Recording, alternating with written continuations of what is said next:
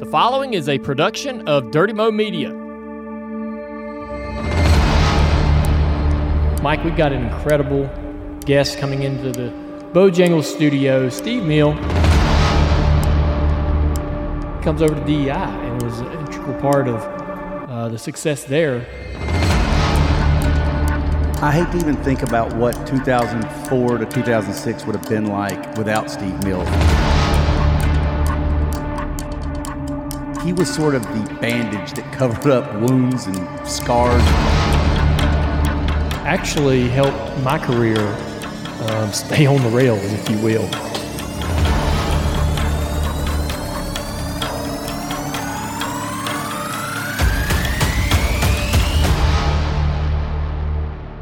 Basically, what I learned at school was drinking beer and how to do my own laundry. This is every like- week, okay, bud? Buckle in. Yeah. What? What?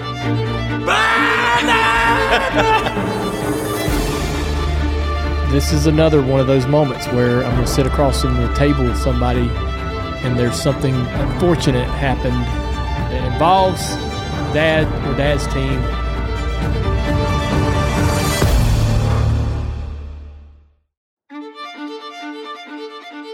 Hey, everybody, welcome to another episode of the Dale Jr. Download. This is episode 413, and it's time for our guest this week.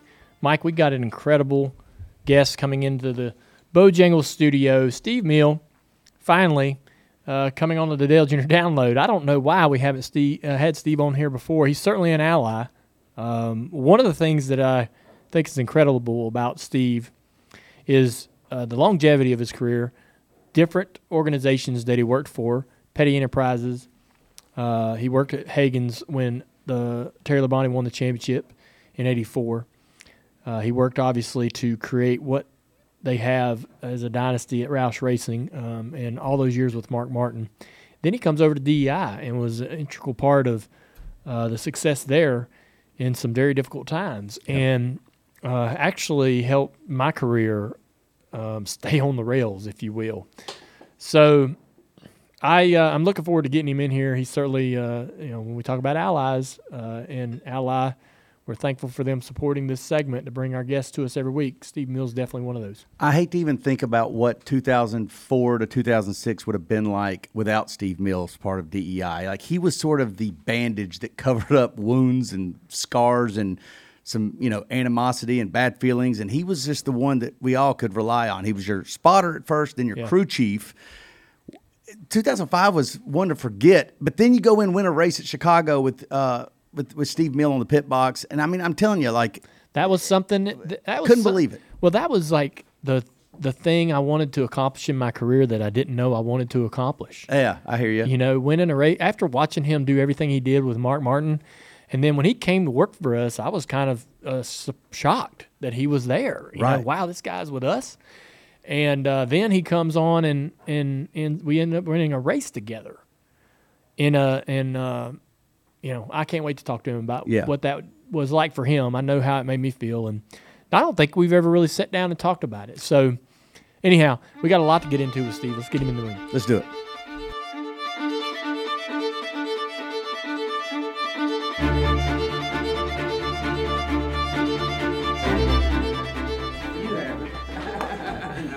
you just look as good as ever, though. No, I wish, but You look the same. He does. Yeah. Have a seat. Put on some headphones. So Steve Hmiel, man, it's been a long time. When's the last time I saw you? oh gosh, I guess at the racetrack in maybe 2011. God. Yeah, Yeah. Been a long time. yeah. So, um, I heard that you. We got all our notes here. I heard that you started a. You started a custom truck company a couple years back. Yeah, Yeah. yeah. What are you doing these days? Uh, same thing. Yeah. Yeah. What is Um, that? Well, we build. Uh, we've built stuff for uh, TSA, FBI, uh, police departments, all kinds of municipalities. Um, blood mobile buses, um, mobile. Right now, we're doing a whole row of about 35 or eight uh, mobile doctor's office, OBGYN, uh, dentists, and uh, the mu- municipalities buy them, and they'll park them at maybe a Walmart in, in, a, in a poorer part of the country, and uh, people can get looked at and worked Man. on, get their teeth fixed, and what have you. So, Yeah. yeah. we do a lot of stuff. Did a lot of stuff for the Middle East. Yeah, that's so far removed from racing cars. Well, yeah, I, I had to do something. I, I got a, I got a couple things on my mind. There's the reason I did it. Hopefully, it will grow, and it, it's already growing very quickly. But uh, I'm gonna die before Shane dies, so it's about a hundred thousand dollars a year to keep Shane going. So I need to have a pretty good amount of money that I can leave to him and his brother, so Yeah. he can go on with all his whatever he needs necessary to keep him rolling along. You know, so hopefully this thing will grow, and eventually I'll probably sell it, but I'll be 80 by then, I'm Yeah. sure. I don't know. I th- you, you're the kind of guy that I feel like you just be in your prime at 80. I hope so. Yeah, I feel like I'm 18 now. I mean, I'm you know, serious. yeah. yeah. you you uh you always had that that thing about it where I mean, I feel like you could just lead something any anytime you're ready. I mean, you're passionate about it, and so like this started when with this this company that you 2019. 2019. So Oh, it still it's feels new. relatively new, right? Yeah, yeah. Okay. But we're doing well. We do we do okay. You know, we've we've learned a lot and we've built a lot, and you know, we know who not to deal with now, basically, and who to deal with. you What did you mean by your uh, impact in the Middle East? Uh, w- well, we've built we've built uh, bomb material detecting vehicles and uh, bomb. Uh, you can blow up a bomb inside the vehicles. You know, things have gone to Jordan, Egypt, uh, a couple other places over that way. Yeah. And I mean, you started a new company in 2019 when it was probably the worst time to start a new company in, in the country with the pandemic and everything that we went through. And your your company survived it. Like a lot of a lot of people didn't handle that very well. So Yeah, well, see, here here's another thing. They they people talk about recessions we've been through before, you know, little minor depressions and so on and so forth, and I'm like. I don't even remember that. I was just racing. You, you know what I mean? So, you know, I'm pretty oblivious to the real world, actually. So, We know, all are. It's not anything to brag on, but that's just the Yeah. way I'm made. yeah, no, that, that's good. Well, I want to. Um, I listened to an interview you you did recently, and um, you are the perfect person to have in at this table because when I talk when I what I love to do is learn about the history of the sport and I love uh you know I love where you've been and where you came from in the sport is part of the sports history that I am most fascinated about and that's sort of the late 70s. And so um I know that you you kind of got your start throughout the 70s, but your dad uh, owned modifieds up in the Northeast. Pavement modified, yes, sir. So Yeah. your family, so you were around race cars from the day you were born. You when you is that true? Like, do you remember like being, as a child there was a car in the garage? I was born in '53, and I went to the New York State Fair USAC Championship car race in 1956. Yeah. So, you know, I don't remember, but there are eight millimeter films of it. So, you know, Really? yeah. So I can go back and look at it and go. And when anybody anybody asks me, you remember that? Oh yeah, this guy led to you know. Yeah. But I'm, I'm just full, full of it, you know. But you grew up around racing, yes, sir. working on cars. Mm-hmm. And so, what was your first job in racing? Like, not even a paying job. Like, what was the first physical thing you did to a race car? Changing quick change gears. All right, for your dad's cars. Yeah, yeah. And so your dad drove. No, sir. He was He owned just cars. owned. Mhm. Who drove for your dad? A fellow named Brian Ross, real good modified racer. Yep. Yeah, he won Pocono and things like that. At, on the on the little track or the On- on the little big track, track on the three-quarter mile Yeah, because they used a lot of people don't know that at Pocono they used to race modifieds on the straightaway. Yeah, and I actually think the the back stretch is kind of like under the garage area now or something. You know, Yeah. I don't. You, you probably went there when you were younger, but I yeah. don't mer- no, but I know what you're talking about. Like Yeah. looking at aerial photos and stuff. You can Yeah. see some of that history. But so, how do you uh, you went to junior college? Yeah, did you finish?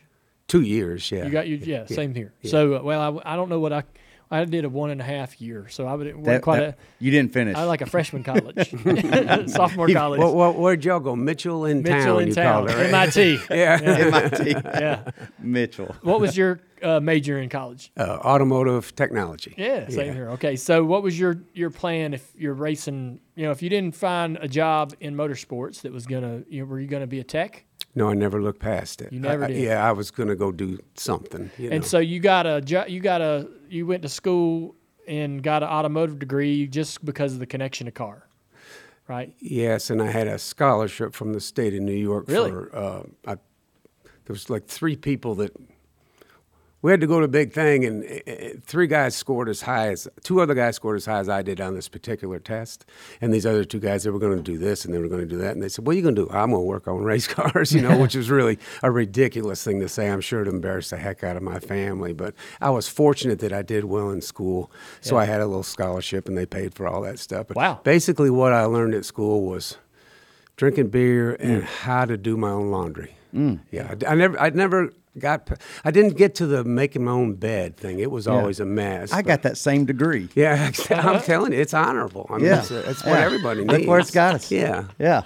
so when you get out of school, um, how did you you wanted you were going to find a job in motorsports, right?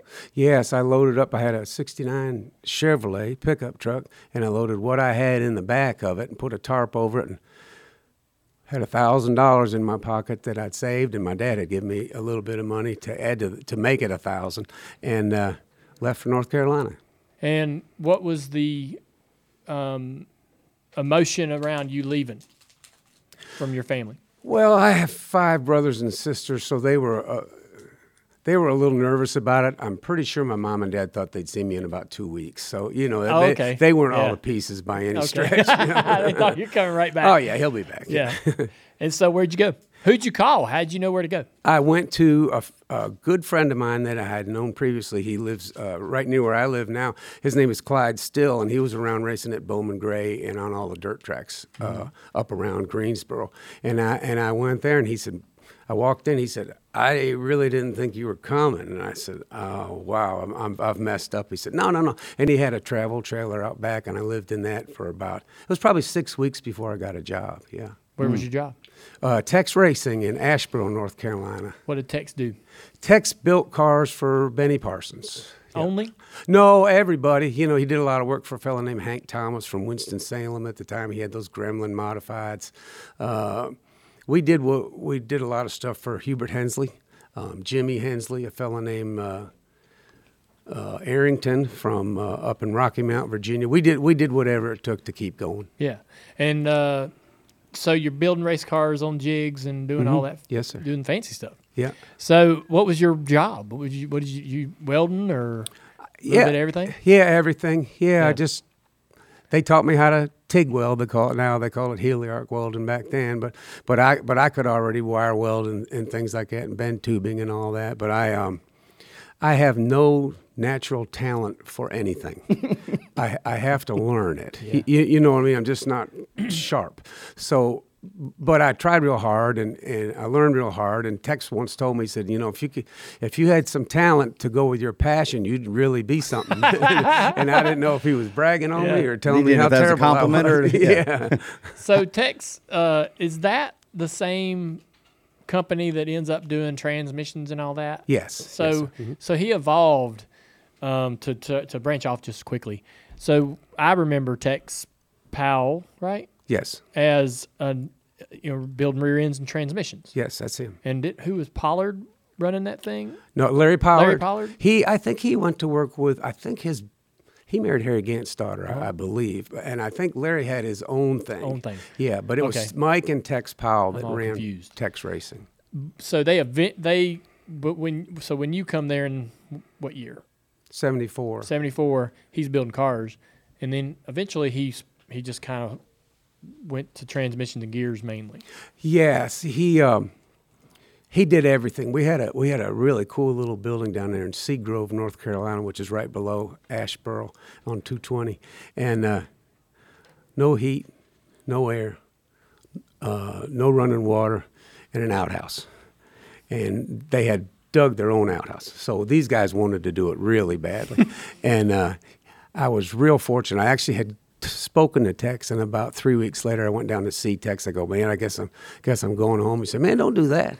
He said, I can pay you 125 dollars a week if you just come help us with stuff. I'm like, oh God, yeah, man. You know, that was a ton of money in 1974. To me, it was Yeah. anyway. You know, and so you went to that building to work oh yeah, yeah, that's where. what we did you think about that Uh, I thought it was exactly what you needed to do to show how bad you wanted to do it. Yeah. You know. How many people would walk in that building and then and not make it? I mean, did y'all have people that were come? I mean, I imagine there was a lot of come. You ever watch Deadliest Catch? Yes. So like they have the gr- greenhorns that come onto the boats, and Mm-hmm. some of them want it and they make it right, and some of them come on there and they've bit off more than they can chew. Did you have those guys kind of coming and going? Yes. Yeah. Yeah. Yeah. But Tex was real good at, about picking somebody out too. There, He there knew. wasn't. A, there wasn't. You know, I was there probably 15 months altogether, and there probably wasn't more than five. Right, Yeah. man. And you're living in a trailer at the Yeah. time? Yeah. 56 foot long, per, wonderful trailer, eight feet wide. You could be sitting on the commode, washing your hands, and watching the television at the same time. What else do you need? And if you reached over to the right, you could have gotten a shower. You know, it was exactly how you wanted it. Everything you need. It was, it was $140 a month, and I mean, it was heaven. It I'll never forget. It had green furniture, and it was that kind of vinyl. You'd sit in it when you're sweating because you had no air conditioning, and, and it would like stick to Yeah. you when you went to stand up. You know, it's like, man, boy, if suffering pays, I'm I'm there. You know. Hey, download listeners, supervising producer Andrew Curlin here. Are supply chain issues still disrupting operations? Well, let me tell you, Graybar has you covered. They are the leader in distribution of electrical, communications, data networking, and industrial products. Professionals across the country rely on Graybar's nationwide logistics network to get them what they need, when and where they need it, and within budget. That's right, and they're operating with one clear mission to serve as the vital link in the supply chain, adding value for customers and suppliers with innovative solutions and services. let me tell you here's what makes them different is you know being able to effectively navigate supply chains to get products on site and on time is so crucial these days and graybar's nationwide logistics network is a game changer in keeping projects on task So when you need a hand powering, connecting, or maintaining your operations, join thousands of professionals who rely on Graybar to help keep them up and running. check out graybar visit graybar.com to start and order today So um, you leave the job at Tex. What? How, how did you leave working there? What was the circumstances? Unfortunately, Richard's uh, brother-in-law Randy Owens lost his life in a pit accident at Talladega in '75. Yeah, the, water tank uh, blew water up. tank blew up. Yes, sir. Yeah, re- yeah. and uh, I would never go so far as to say I was handpicked. At that time, Tex was a former uh, Nichels Engineering and uh, Bud Moore Engineering and Petty Enterprises employee, and he had heard that they were looking to uh, fill, uh, if you will, Randy's spot with a with a kind of junior guy. So he said, "Go up there and see Chief." And I Chief think is who? Uh, Maurice Petty, Richard's brother. Yeah, and. Uh, How intimidating was that? Incredibly. Oh. Yeah. It's, I was shake. I was probably the only time I've shaken that much recently is when I got caught in traffic 30 minutes ago on 40 and wound up coming Oh my here 30 gosh. minutes late. Yeah. So, Stop. so you, So there's today, and then there's the time you met with Chief. Those are your two anxiety moments. Uh, yeah, I, I still got cold chills from being nervous, you know. wow, I, that would be intimidating. yeah. Yeah. And he's, I've never. I don't think I've ever met Maurice. Yeah, he was- formally, he but I wa- heard he was a he was a character. He was very nice to me. Really? Yeah, incredibly Yeah. nice to me. That's yeah, cool. he and his wife and kids, and you know there were there were times when he would have his motorhome and his whole family at the racetrack, and we'd be in Michigan or Daytona or Talladega. Go, hey, Steve, can you drive us home? I go, yeah, we'll get you home. You know, and I, I was I was proud to do it. Yeah. You know, he had a cool white Travco motorhome. It was kind of round like they were in the mid '70s. It had a petty blue stripe around it. Of course it did. And sometimes you would tow, tow a little uh, Jeep Jeepster, I think they called it. And it was petty blue behind it. So like, man, you you were solid petty going down the road. you know? So you go up to meet him to uh, to take a job at Petty Enterprises, yes, sir. and um, the con- I'm, I'm assuming the conversation went really good. He just said, "Don't let your friend Tex down." Is what he told me. He said, "I can I can pay you what you're making now, which was two dollars and eighty cents an hour." And uh, I said, "Man, that's fantastic." You know, and I felt like I had I was I said I'd be there till I was hundred years old. You know, Yeah. And so, what was your job Uh, fabrication, welding, yeah, bending, Work- tubing. on a? And you're standing in the garage with the Dodge Charger. Yes, Dodge The Charger. a bunch One of the coolest cars. Oh yeah, they were fun. Yeah. And uh, you know, we would build one just to show you how the scale of auto racing has changed. You know, we would build a new car every year at the Petties, and last year's Daytona car would be the short track car for this year. You Yeah. know, so every September we would start seven days a week, seven in the morning till seven at night, just flogging on the Speedway car, which was next year's. Uh, Atlanta car, so on and so forth, and what took the most time was all the chrome Richard wanted done. You know, the, car, the cars were so nice, Yeah. you know, but it, you're just so proud to look at them. Yeah. You know? I find pictures of, uh, you know, it's not, there's not a lot of photos of, at least just surfing the internet. I'm sure you know, Petties have plenty, but there's not a lot of photos of the interior of that shop or even, you know, real close ups of the roll cages or under the Right. hood, right, of those race cars back then to get a real good understanding of the craftsmanship and quality. But man, they were, from what you can see and understand, those things left the shop immaculate. Like, not a scratch on a roll bar. Yeah. They, they appeared to be just um, incredible when they'd roll to the racetrack. Richard was is super particular and has a fantastic eye, and he lived in a house next to Lee's was next to the shop, and then Richard's was the next one over, and he'd come wandering in about 11:30, 12 o'clock. You know, it's really a little bit too early to. Too close to lunch to go to work, so then we'd go to lunch and we'd come back, you know, and there Richard would be, and he said, I, I when I drove in the parking lot, that fuel cell rack didn't look square. This didn't look square. You're like, oh my god, this guy's out of his mind. You know, Yeah. you check, it's not square. He, you know, and he just had a really good mind for Yeah. that stuff, and he was, and he was Richard. You, you, you know what I mean? I mean, he he had the puka shell necklace. You, you, you know, I mean, he was, and it had cool shades, and I mean, he, he was just Richard Petty. You know, he's. I always told him he was a combination of uh, Elvis Presley and Andy Mayberry. You, you know, I mean, that's is a good. that is a good assessment. Yeah, So, um, who's working there with you? A fellow named Richie Barsz. He came down from Chicago. How do I know that name? Well, he's he's Go ahead. Sorry, He was at off. Holman Moody's, Yeah. and then in '70, when the Petties got the Chrysler deal to come back from Ford, uh, they gave uh, Chrysler gave the, the the car building deal to the Petties, and it previously was at Nichels Engineering in I think Griffith, Indiana, and uh, Richie came to work because the Ford thing was looking a little rough around 70, 71, and ultimately I think they stopped racing in 71. So he and his brother Les came to work from Holman Moody, and they they really they just did things differently. I'm not saying that the, the the petty cars were always really nice race cars, but but Richie is the one who made the peace sign head Headrest? headrests and Really? yeah, Richie did all that. That's so stuff, funny. You, know, they made, So, how did he get in there? You know, with Maurice, right? You got Maurice, and where's Dale Inman at this point? He's in there, right? Yes, Da- Dale was Dale was with Richard, and other people were with Chief, if Right. if, if you will. You it know, was and- almost yeah, it was split. It, it was like when they went to two cars in 70. 70. Okay, Richie was with Buddy Baker, or no, Richie was with Pete, Hamilton, Hamilton. in the wing car. Yes. yeah, and Chief stayed right with him. In fact, I, I spent some time with Richie just last Friday, and he said, "Man, Chief looked out for me. You know, Chief gave me a long leash, and we did it. And, and they won a bunch of races in 1970.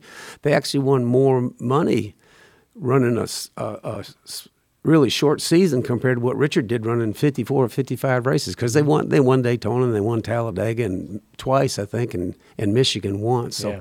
so Ri- Richie had the full faith of Maurice Petty. And when Richie took me under his wing, that put a little stamp on me that this guy's probably okay. Yeah. So not that I need you to try to get into it or anything, but when we had Dale Inman on the show, he was sort he was very guarded with Yes. like com- talking about the dynamic between Maurice, Richard, him, and sort of how all that would flow, right? And there was, you know, and so it just even though you know in the through the seventies, what I know about Richard Petty and, and Petty Enterprises is a beautiful race car that won a lot of races. And it they just showed up and they were the racer's edge and all the cool Oh, shit, yeah. right? And he handlebar mustache, but it wasn't always this bed of roses or this smooth ride. There was uh, tension or uh, you know, there's a lot of chiefs, if you will, uh, for lack of a better, you know, no pun intended, in the building, right? There was definitely there were definitely two groups, Chiefs group and, and Dale and Richard's Yeah. group. So um, when I knew you earlier, even when you were doing Mark's deal, I didn't know you'd ever worked for Petty Enterprises until I started watching these old races and seeing you running around the car Yeah, changing tires. yeah, that was fun. Yeah, So, um, and I'm like, this man. I mean, I, I knew you were part of the 44 team when Terry won the championship in '84, but I'm like, man, you were with the Petties in the late '70s when they were, they were the thing, right? He's winning his Yeah. final, you know, a few championships, and they're as good as it gets, battling David Pearson. So you go to the racetrack and watch Richard and David Pearson have what a lot of people um, would say is the most incredible rivalry that the sport's ever seen. Do you look back on that and think, man, what a fortunate thing it is for for me to have been able to see it?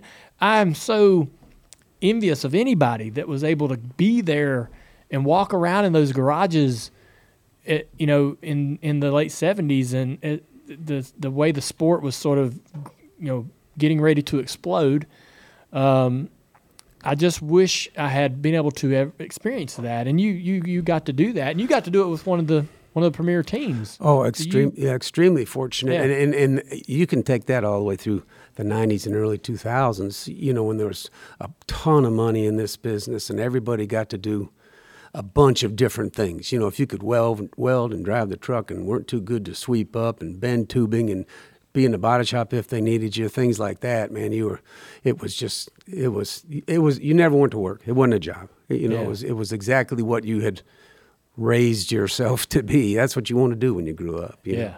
And so, um, do you look back on your time at Petty's and, and you know, do you remember the the battles with that he had with Pearson and does any of that stuff? Did that stuff, you know, do you look back on it now and go, man, I really didn't realize how amazing that of an opportunity that was for me to actually be there to witness some of those things. I, I look back on it and I'm and I'm really happy that I got to do it and I'm proud that I was a tiny part of it.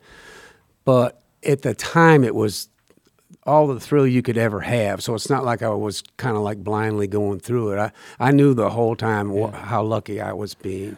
Were you also? Um, I wonder too if at that point you're still so new. You're you're still sort of like you're not hundred percent sure that you're locked in.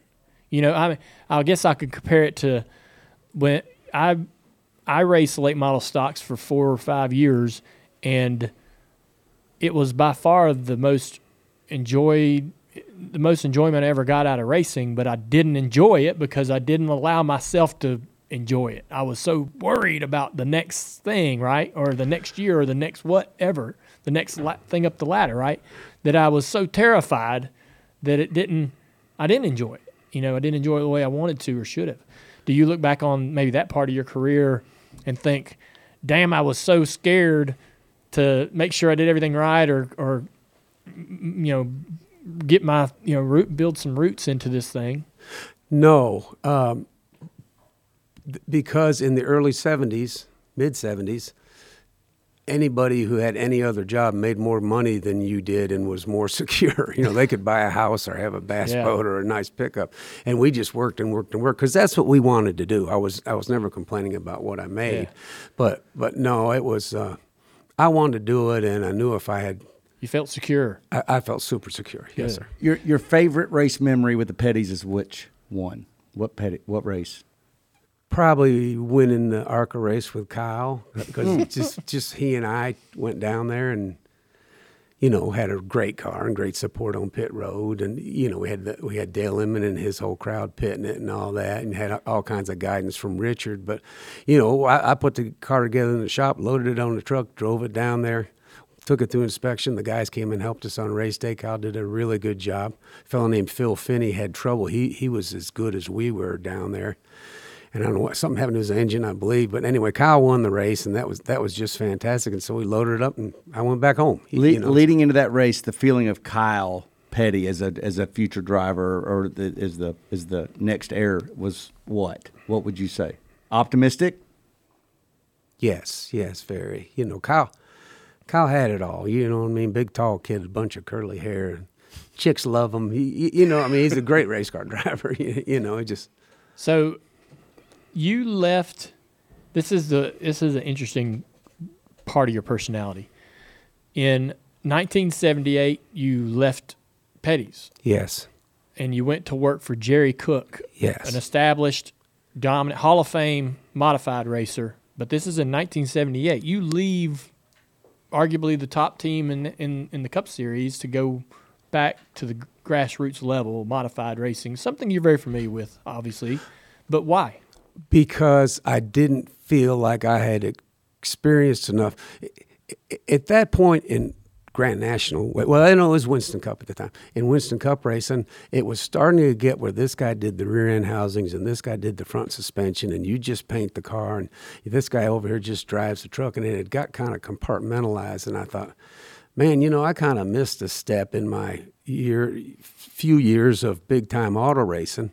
And Jerry Cook needed a guy to go on the road. We ran like 104 races that year, and I never forget we raced at Bowman Gray, and he picked me up, and we drove to Shum- Elmira, New York, Chemung Speedway that the Bodine family owned.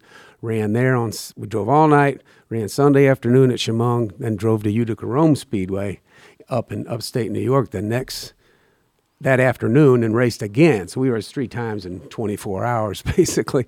And we pulled into the shop, and I, he said, "Walk in the shop and see what's going on." And it wasn't a, it was probably 3,000 square foot shop, and nuts and bolts were in Chase and Sanborn cans, you know. So I said, "Oh, okay. So I really am going back to where these guys don't have all the money in the world, and I am going to have to do everything."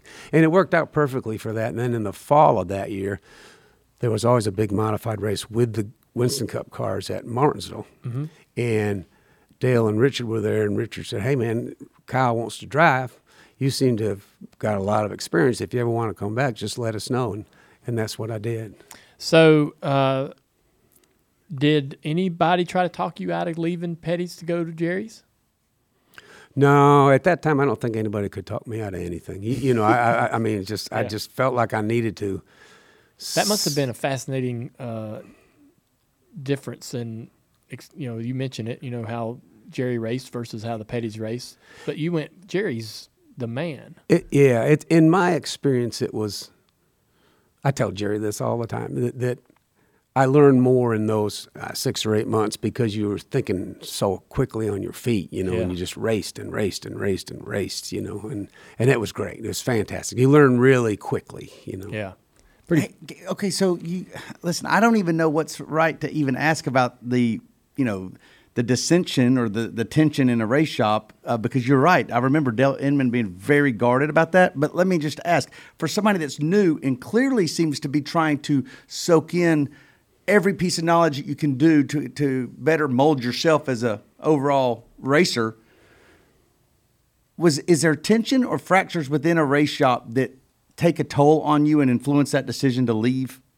No, That had nothing to do with it. no, because everybody had it handled. It looked like it had been there from day one. You know, they were cousins and brothers, and you know, and it, it just looks like they kind of grew up like that. You know? Got it. Yeah. Okay, Yeah. that's fair. I think Yeah, that's it, it wasn't. It wasn't like, oh my god, I can't put up with this any Yeah. longer. You know, it's like, oh, Understood. oh, this is just this is petty. You It was- know, understood. As opposed to when me and Tony Jr. went to Hendrick and we would argue over the radio, they we we would everybody had these big silver dollars uh, eyeballs looking at us They're like, like, these freaking yeah, "Is everything gonna be okay?" yeah, we yeah. were like, "What?" are we good here? They listened to y'all on the radio, and we didn't think anything of it. But this they're is every like, week, okay? Bud? Buckle in.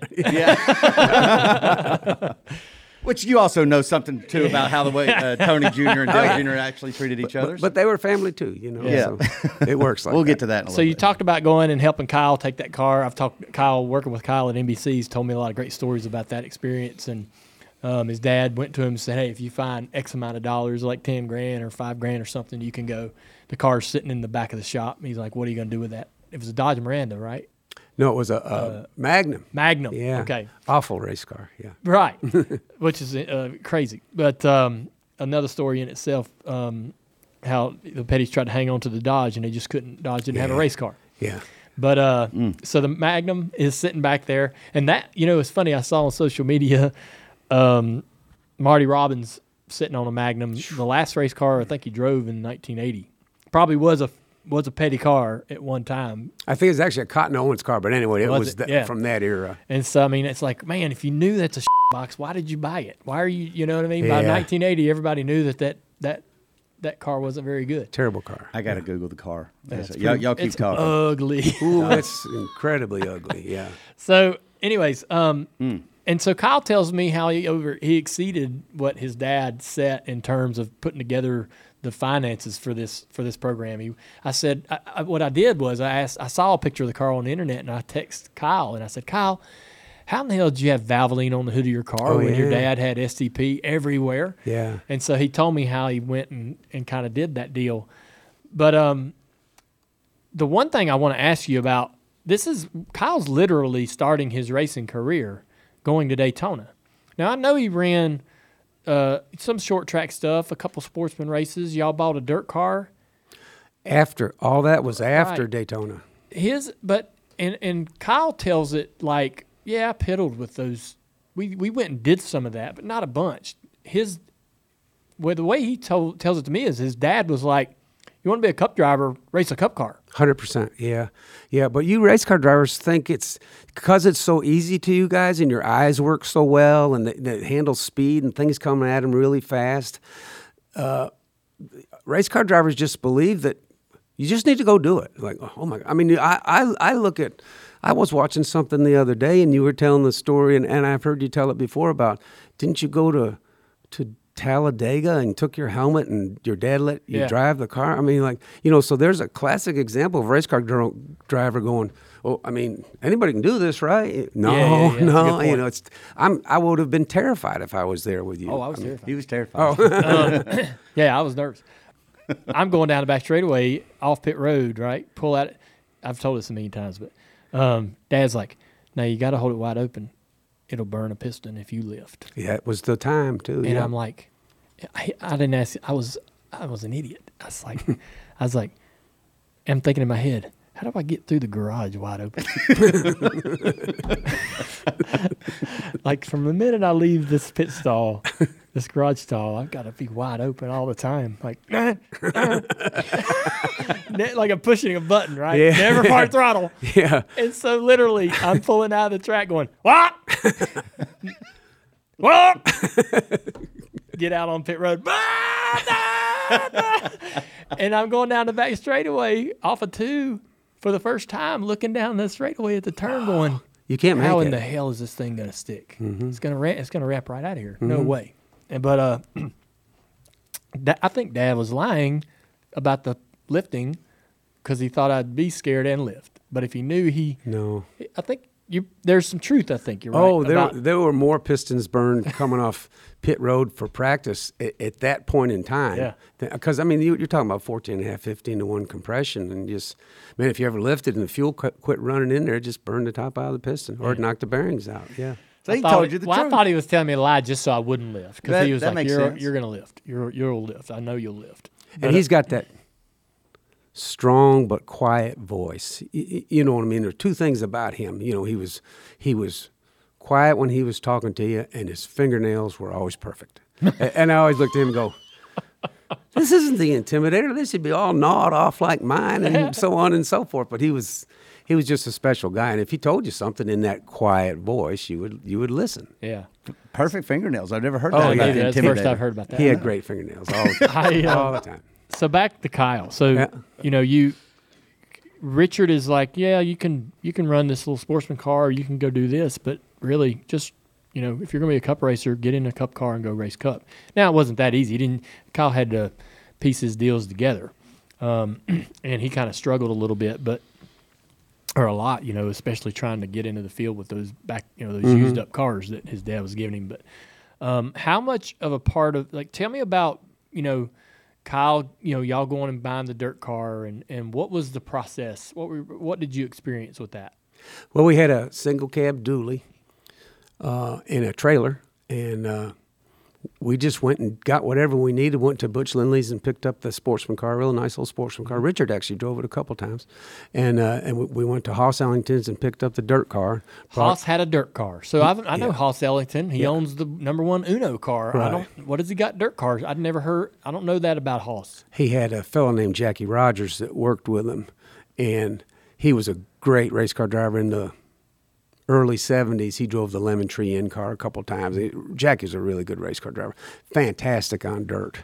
And uh, we we took it home and kind of made like a NDRA car out of it, you know, with the big uh, spoilers and all that stuff, right side window and all. you know. NDRA was like the premier wedged body dirt Yes. series in the southeast, at least. Yes, it was a it, big it deal. was. It's a big deal. And so Kyle and you ran that's Nope, we only ran local places that paid a lot of money to but Kyle a- to show up. But Kyle, oh, so Kyle was getting some deals. he did all that. How did himself. he do with his dirt car? Uh, we did really well, uh, except for the time Pearson showed up at Myrtle Beach. Hmm.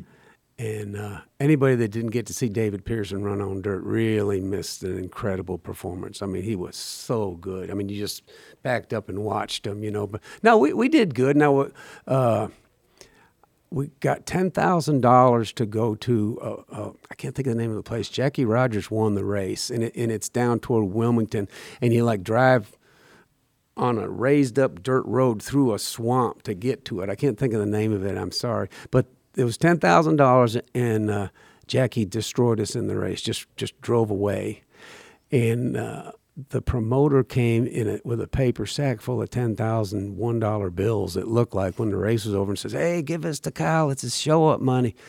And I thought we were going to have to fight the entire pit area because these guys are probably using their grocery money to They saw that. Oh yeah, Oh, I bet they yeah. didn't like that. And I said, you know, they're they're going to drown us, or the alligators are going to eat us, or the, you know, something's going to happen. They're just going to kill us. So we loaded up and went across the little dirt road through the Everglades. It felt like to me, and we just went home. But and then the, Kyle was really good at getting things done. You know, he's Putting he's deals sharp. together. Yeah, yeah, he was really Yeah. good at that. What was your, your experience with the Sportsman asphalt car? Uh, we we took it a number of places. Kyle ran really well in it. Richard ran really well in it. One night at Caraway, it he overheated. it? What? Why did Why did Richard want to drive it? I'm sure they paid him a ton to go to Caraway. It's right down Deal the street yeah. from Yeah. yeah, yeah. So, um, th- so this is probably 80, 81? 70 80. It was 80. Yes, sir. Um, Dale Inman leaves to go to Osterlund in 80 at the end of the 80 season, right? No, he actually went to Daytona and he made the pit call that allowed us to beat the what, what looked to be unbeatable. Had won the 125 miler, won the class, the the 28 car that Bobby Allison was driving, and Dale made the pit call to just get fuel, and that got us out in front of them. That's how we won the Daytona 500. And then I think I was looking the other day. I have a picture of us. We won the pit crew championship at Rockingham like two weeks later, and Dale was in the picture. So I don't think Dale actually went to work at Osterlund until 81. uh, well, yeah, yeah, like Atlanta of eighty in the spring of eighty one. Oh, yeah. yeah. So after the season began. yes, Why? So he leaves, um, and you're the co-crew chief. Yeah, me and Wade. Wade, who is Wade?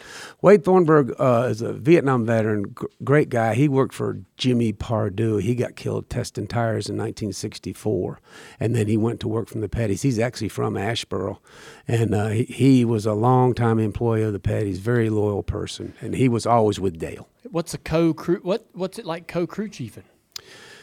Wade Wade didn't Wade was always with Dale and so Wade wasn't very outspoken as far as what we need to be doing to make changes on the race car or what have you or you know cheating up a body or so on and so forth so Wade was super cool uh, I think Richard was really glad to have Wade standing there because he'd worked for him since like 65 and uh and uh, Wade was cool in in his role, and now he could overrule me at any time because he, he was the guy, but he he wasn't one of those guys that was itching to become a crew chief. Yeah. And what about you? You're. I mean, you're still what? You're six years in to Yeah, your It- racing. yeah, it's oh, I was kind of nervous about it, but the thing we had going for us was uh, it was the new short cars with not near the downforce we were all used to having. So everybody was kind of in the same boat, kind of like this time last year with the new car, Yeah. y- Yeah. you know. So if everybody's on the level playing field everybody talks about, may, maybe you could hang on for a little while, and and, and we did okay. We we won uh, Michigan and North Wilkesboro that year. With you know Dale was already gone, and uh, obviously we won Daytona. And uh, but the next year it got real tough because we had con- we were the STP money didn't go up, and we were running two cars on it, and it was tough. Hey everyone, Dirty Mo Media President Mike Davis here. Excited to tell you about one of our newest sponsors at Dirty Mo, Airbnb. The irony here is that Airbnb is new to Dirty Mo Media, but Dirty Mo Media is not new to Airbnb. It has been accommodating us for years. And if you are a race fan, and I think you are, you know why. I mean, you've booked hotels at uh, during a race weekend. They're, the prices are insane. You're stuck with these unreasonable multi-night minimums. Whereas Airbnb, you got many choices, all within proximity, and it ends up being way more affordable. Now, I'm not only a frequent Airbnb guest, but my wife and I are also Airbnb hosts. And you should be too. We've been doing it for years. I'll tell you why. We have an investment property that we realized it could be earning additional income through Airbnb. You don't have to have an investment property to do that. You could just find extra space in your home. That works too. It all could be making you some extra cash. Your home might be worth more than you think. Find out how much at airbnb.com slash host. So basically, Kyle's running full time now Yes. out of the shop. And what was your what spurred you to to decide to go some do something different? Well, I had two kids. Uh, one was a month old, and one was a a year and a month old. And I just decided that I, I felt like there was a huge war inside Petty Enterprises, and there wasn't enough money to race like we needed to race. And Dale had left, so that told me that there was some kind of future for Richard somewhere else. I mean, they were too tight for Dale to have leave without Richard saying, "Yeah, okay, I'm probably going myself." You know. I can't imagine Richard leaving Petty Enterprises. Yeah, I couldn't either. But it, But it was- if you were standing there, it's not only was a awkward. reality; it happened. Yeah, it, it yeah, and, and I wasn't going to hang around for that. Yeah. You, know, Did you have opportunities? I actually uh, worked for a fellow named Jay Hedgecock who ended up building the car that well, he builds your cars. builds cars, yeah. and he built the car that Richard flipped down the front straightaway. Really? Yeah, yeah. So that he's he's a really smart little race car builder. We actually met. He came to work at Tex Racing in 1974, the same week I did. So, so anyway, uh, I, I worked for Jay during the week, and on weekends, uh, they wanted me to be the. They called me, and and, and Racehill Farms called, and Yep. they said, "Can you you want to go to the racetrack?" I said, "I guess so." And they said, "Well." Bob Johnson, who's a great racer in his own right, uh, had just quit for whatever reason, and um, they said, "You want to be the crew chief?" I said, "Well, I guess so." So, so we went to Daytona and run third, I guess, Fourth of July, and then we went to Nashville the next week and ran second, and then we went to uh, Pocono and run third, and you know, so he's like, "Man, you got to move to Connecticut." I said, "No, man." That's where the team was. Yeah, yeah. I, said, I, I can't go to Canada. Yeah. But at the end of the year, they actually moved down to the old DiGard shop, and David Ifft was the crew chief at, at that. He became yeah. the crew chief because there was no future in me. You, you know, what I mean, I wasn't. I'm not going to Connecticut. No, Yeah. but they if they they moved the shop down here, I, I never knew about that at oh. the time. You know. I didn't know you worked for them. Yeah, yeah, And that was a cool car. Yeah. It was a good little. Car. I didn't like it when it beat Dad at Atlanta with Shepard driving it, but Yeah, when, yeah, when, yeah. when uh, Harry Gant and then Bouchard was driving it, Yeah. man, I just kind of like a the little engine that could. Yeah, know? and you, and you know, uh, Jake was working on it. Jake Ellis was working on it at Atlanta when he beat, Yes. beat your dad. That's you know. fast. Yeah, Yeah. nice race car. So in '83, you got recruited to go to Hagan uh, racing with Dale. Dale Inman, does he call you up? Hey man, Uh, because I had babies at home, uh, uh, and Dale would uh, Dale would commute too back and forth to Martinsville, and uh, he said, "You want to ride home with me tonight?" I said, "Yeah, whatever." So uh, after Martinsville raced, actually, like on the Wed- Friday probably, Okay. And he said, "Hey, I'm going to go do this. You want to do it?" I said, "Sure, man, no problem." So we went over there, and it was an eye-opening experience. why is that? They didn't have much, you know, wouldn't. So this is the Bud. This is actually, I guess it was the red 44 at that time. The Piedmont's coming on board, or they? no, it was no. It, the year before. y'all had Budweiser. 82, it was Strata. uh, well, it said Stratagraph, which was Billy Hagan's company, and uh, but Texas Jeans it said Ah, on yeah, it, and, yeah. and, and, and oh, it said Stacy on it too Yeah, in '82. had Yeah, and they, I'm sure they didn't get any money from that, but from what people say. But anyway, they they had Budweiser, and they were going to go do it, and and uh, yeah, so we went over there, and we didn't really change a lot of things. They they had run like third or fourth in the points in '82, Yeah. and. Uh, we just we just went in there and spruced the shop up pretty good, built some nice steel tables, and got everything where it was working right, and uh, just basically took the same cars they had and you know made them a little bit nicer. And Terry had a fantastic year. In '83, he won at Rockingham, and then in '84, we were super prepared. I mean, I'll never Yeah. forget Dale Inman saying, "I've never been prepared like this for a year." I said, "Man, you were at Richards." He said, "I'm just telling you, we were never this ready." And uh, Terry did a real nice job, and we we won the race Yeah. or won the championship. Just in term ready, just in terms of you, you guys were impressed and, and satisfied with the fleet of cars that you have, or, or what? Yeah, everything was in order. You know, it's not like, you know, you didn't have pit boxes and all that. Then you dropped a nitrogen bottle on a Coca Cola can, and that's what set that up. But it was it was just we had good people and we were real ready, and cars were sitting there in the floor, everything done clicked. right. It, it was Yeah. just right. you Yeah. know. The um, I so I kind of started paying attention around that time in '84. I was about ten years old, and we uh, Dad was chasing y'all.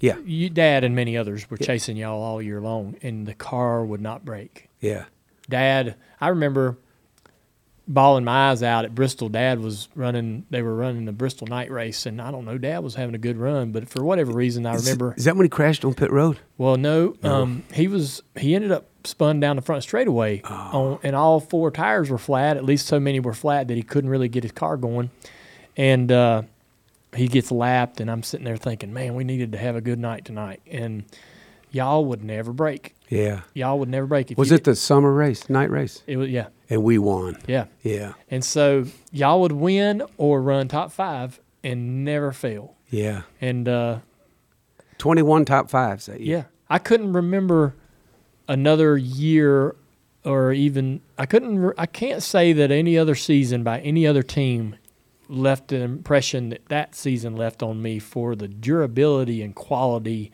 in terms of just you know the, it was back then it was the two dollar part the two dollar part. Every week somebody had a little thing Yeah. crack or break a little piece of plastic or something like that or distributor or whatever you know you had all these little things that just happened. And because the cars really were put to the test and and the shit would break. Uh, but y'all just never had problems Dale was really good at make. He'd see something that you didn't see. and go, man, you need to fix that. Like, what are you talking about? Who's this old guy walking around? You know. But Yeah. Dale was right about everything. And Yeah. and Terry's a tremendous race car driver. He is not going to crash your car trying to run third if it's a fifth place car. Yeah.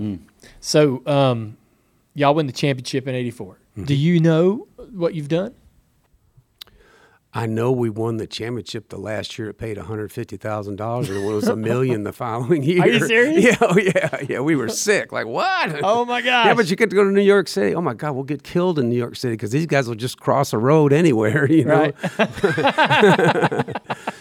But yeah, no, yeah, we were real pleased. Yeah, we, Yeah. we were, real, especially to beat Harry Gant in the Skoal Bandit car. Yeah. Mm. You, you know, that was they were They were really good racers. they were equally uh, well prepared. Yeah, They yeah. had a they had a weird. Uh, they were the first ones to kind of use telemetry. Remember? Oh, yeah. All that.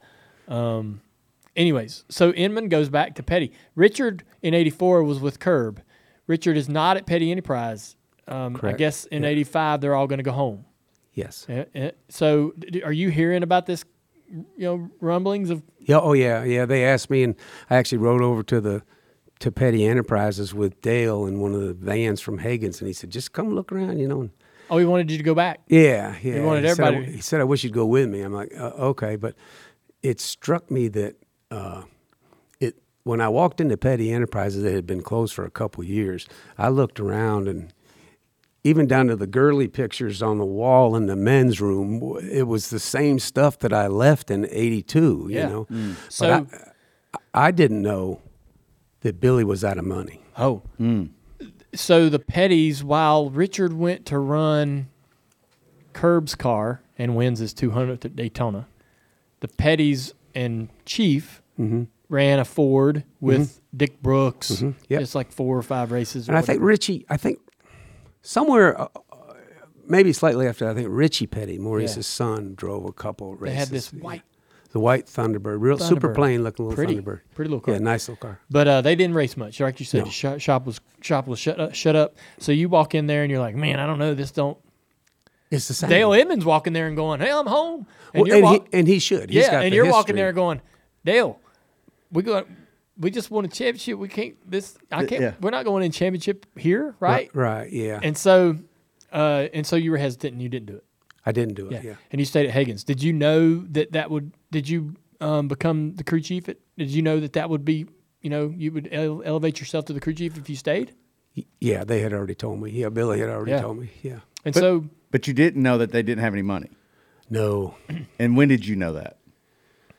When we sold all the cars, all Oh. the Chevrolets to Rick Hendrick, Okay. and got a Oldsmobile deal, and they you the way you the Oldsmobile Oldsmobile deal worked is you would go to Hutcherson Pagan, pick up a chassis and the sheet metal, and go back through the parts room, and you'd get a fuel cell and steering box and all the steering parts and a sh- steering wheel and a rear end housing and all the suspension and every fitting you could put in a five gallon bucket. It seemed like. oh my god, And I, I'm thinking, wow, you know, so we actually, we couldn't, for whatever reason, we had either gotten too many cars or what have you, but we got time come down to build a kind of intermediate short track car. And, and all Hutch had was a show car that he had built for Oldsmobile and uh, had an orange interior. And because I think it was a Foyt car, because Foyt had the same Oldsmobile deal. And uh, when we got ready to go to Rockingham, uh, I, uh, I said, Hutch, we need a car. And he said, Yeah, it ain't going to happen. I said, We're going to do that show car. He said, Oh, nothing. It's just going to sit here. I said, We'll take it. And we took it and to poor, God bless him, Bob Labonte's ultimate anxiety. He was like, We're not going to run good with a show car, Steve. What are you, an idiot? You know, I'm the new guy, he, you know. So I, I, it, I took a lot of beating on that. And we took it to Rockingham, sat on the pole, new track record, led the most laps, and won the race. and no disrespect to Bob Labonte, who's a nice person and a great racer. He raised two wonderful racing kids and a grandson. Uh, but it, it, you just had to do whatever you had to do to to keep going, you know. And then eventually, when I saw uh, we were breaking engines, and I talked to Dewey Livengood, the fellow that built all our championship engines. I go, man, is everything all right? He said, no, I- I can't buy this and I can't buy that, and there's there's no money. I'm like, what do you mean there's no money? Well, evidently, Billy owns Stratagraph, which isn't an oil drilling company, but they drill the dirt.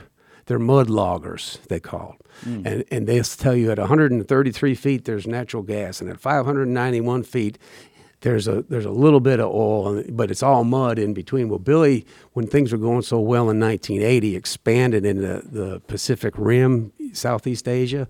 And when it all started going bad, when oil prices went down and they weren't exploring anymore, he couldn't get it. It was too big to slow down. Mm. So he, he kind of lost his butt on that. Dang. Yeah. So, why did y'all sell Chevys and not reskin them? Just curious. They need, we needed the money.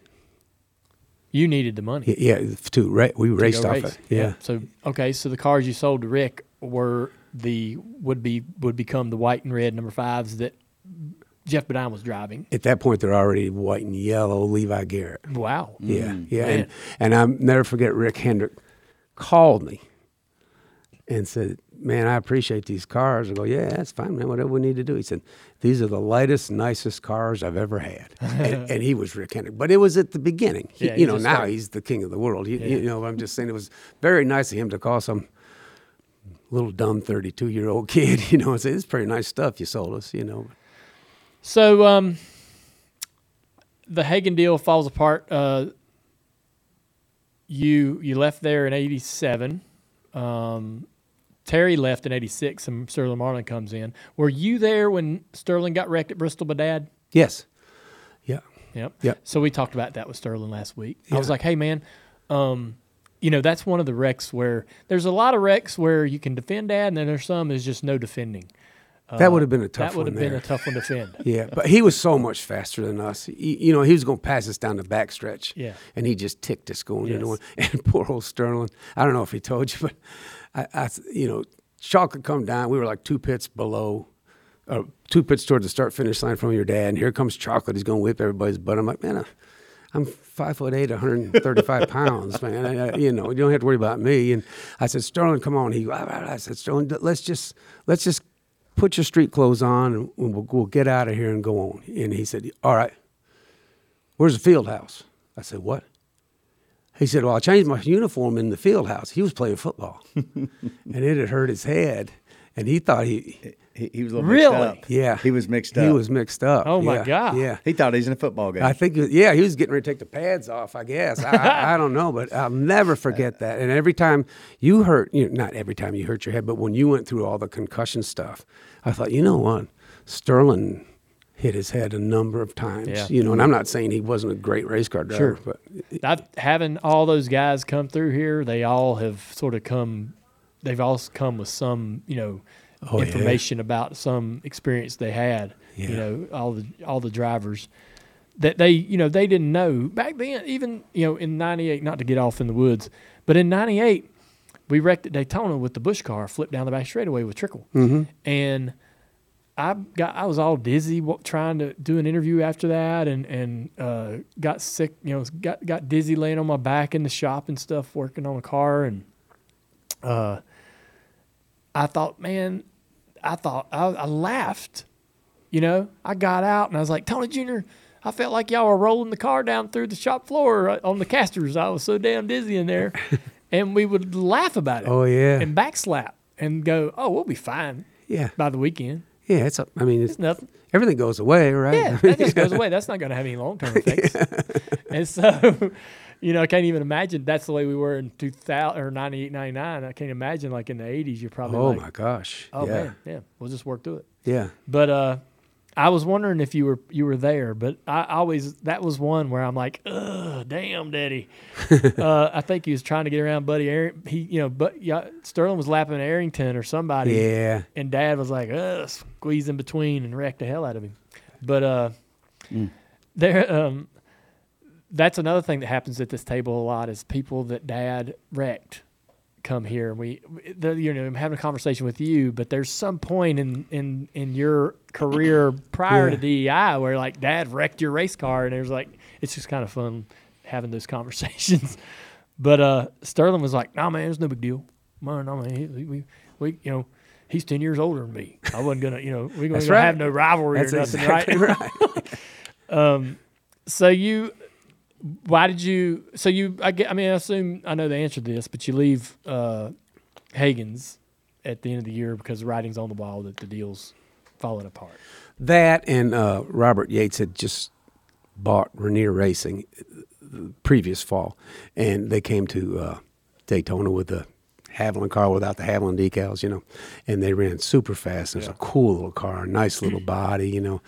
And I was leaving Michigan spring race, walking out through the parking lot, and, and one of the engineers that helped, uh, he actually helped Waddell Wilson probably more than Robert, but he's a sure enough Ford engineer, and he said, "Hey, how would you like to work on a on a Ford?" I said, "Yeah, sure. They look like the thing you need to have right now." I said, "We're going to have to get good motors." And he said, "Well, you're going to be if if you take this deal, you'll be hooked up with a guy that's really super hooked up with Ford." And I said, "Well, yeah, here's my number, and have him call me." And it was Jack, you know, and uh, so it, it it looked like a great opportunity. And we had Mark, Mark and myself and Banjo Grimm were, had been trying to put together a Winston Cup deal because because back then you could do it on like a million two, you know, Yeah. and maybe if you put enough stuff together, Yeah. and we we were trying to do something for Mark and just couldn't couldn't get it done, even at a million two. But so it looked for an opportunity for for us to all get together with Mark at Jack's, and, and that was compelling. So Mark is trying to come back for his second tr- attempt at Yes. making it at the big time, and he talks about that first attempt and how demoralizing and, and just brutal it was for him to go back home uh, and put his put his life back together and get his ASA career going again. Banjo that you mentioned was basically kind of the the lead mechanic for Mark at the time. Yep. Banjo ended up coming to, to work at DEI Yes. for a period of time, which was which is interesting to get to know him and you know after seeing him around the garage for years and dec- you know a long time. But um, so your the one thing that's interesting about your career is you kind of you'll be you'll get on the you have these peaks of you know big success racing and winning at Petty's going to you know going to Hagan's and winning a championship and crew chief roles. And and then there's these valleys where you sort of reset right? You mash a mm-hmm. reset button.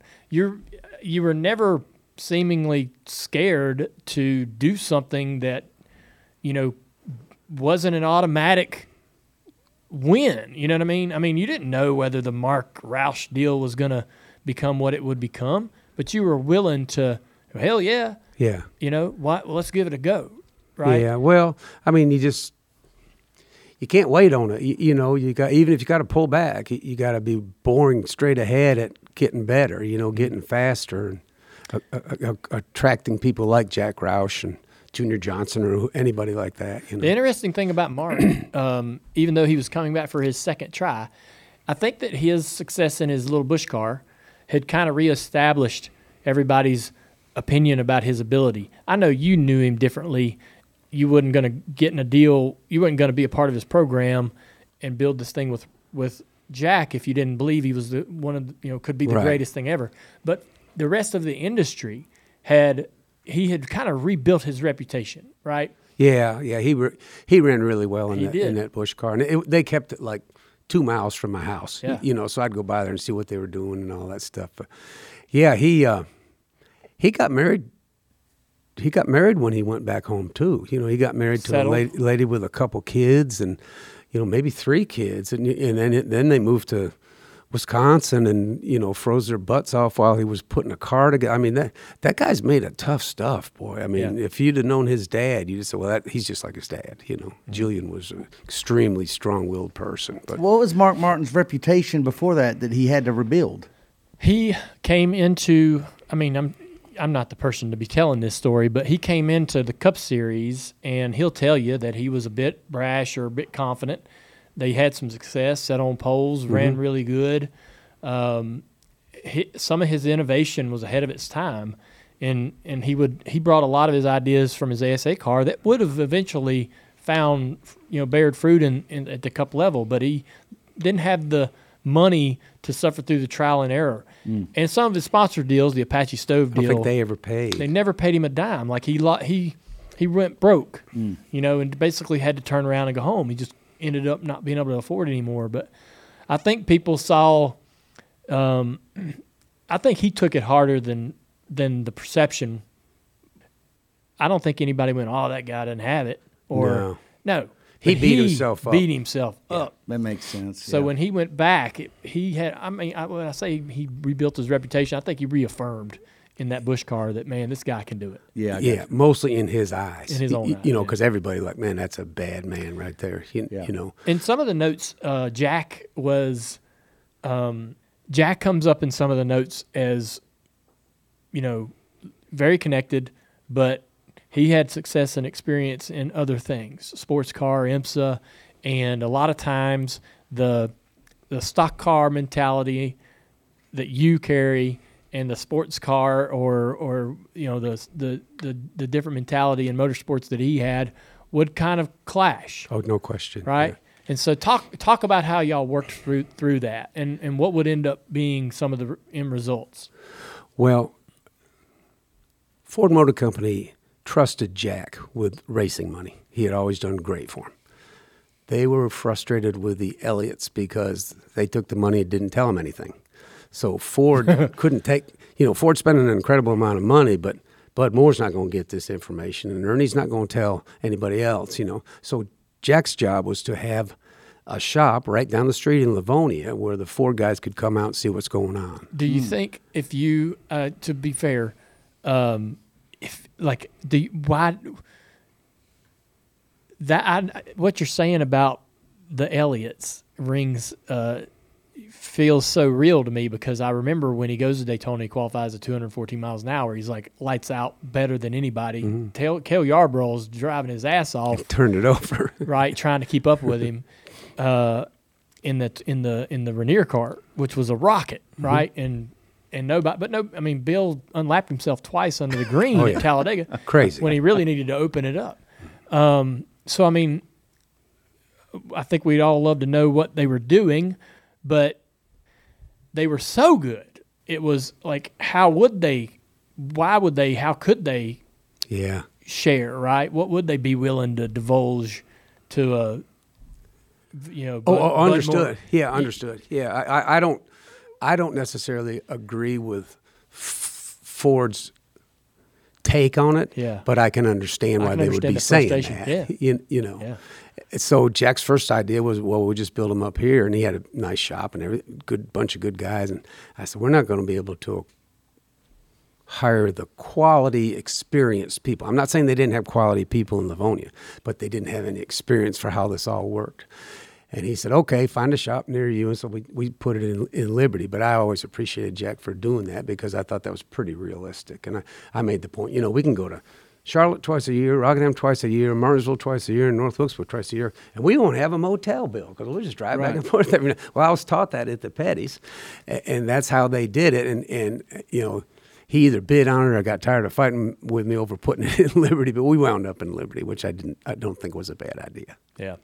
So, um, Robin Pemberton, what is what is his role in this whole thing? Okay, um, Jack's first choice for a crew chief was Gary Nelson.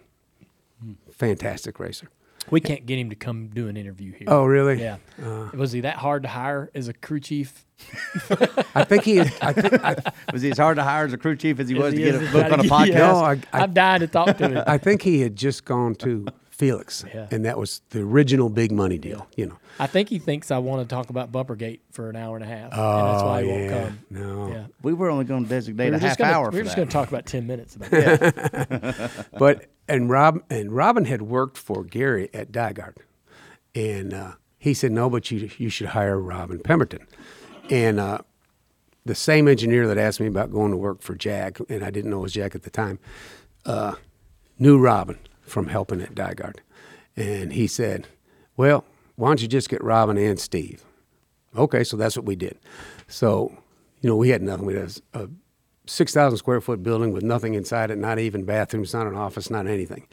So we're going to get started doing this. I said, Rob, you take care of the race cars, and I'll get all this stuff, this stuff going. You know, we actually tunneled. It was on a concrete slab. And we actually, they put me in a hole, we, and I had a shovel, and I just dug and dug and dug and dug and dug till I got where I needed to be, where the hole was, where we had blasted out in the concrete floor where the toilet went. So you, you know, I, I had to do that You were kind of doing it. stuff. And, yeah, and, and Rob took care of the race cars, which Yeah. fantastic. I was going to say, at the worst case scenario, Tex taught you how to do the outhouse. That's thing. I mean, exactly right. that. Yeah. this sounds incredibly fun to like have a blank. Well, to have a blank Yeah. sheet canvas and reasonable funding to, to Oh, yeah. create this, shape this thing however you want it to be. Mhm. Yeah, it was fantastic. I mean, it's Yeah. a huge opportunity. You just had to. You'd lay awake nights worrying if you were going to. If it, you don't want to be the weak part, you, you, you know what I mean. Uh, Yeah. And so uh, I remember that car coming to the racetrack, Stroh's Light. Uh, cool looking race car. And uh, simple little paint scheme. Um, and y'all had, you know, it was a fast car right out of the gate. Brand new team. The perception for me as a kid was Jack Roush. He's freaking amazing. He wins. He's going to have Ford support. Mark Martin, great driver mm-hmm. matter of time before this thing starts becoming something to concern about. My whole thing is like, what's going to keep Dad from winning? This was Right, yeah. obviously going to be one of the things that was going to take away from from Dad's success. That's how I measured everything at Sure. the time, right? Oh, yeah. Tim Richmond, Who's coming? We got to keep an yeah, eye on. That's yeah. right, Davey Allison, all those things. And so, um, and it wasn't long. I mean, you guys uh, found success early. The second year, yeah, the first year wasn't great. What was wrong with the first year? What Mar- was not great about it? uh, we didn't. Jack had yet to accustom himself to building cup engines.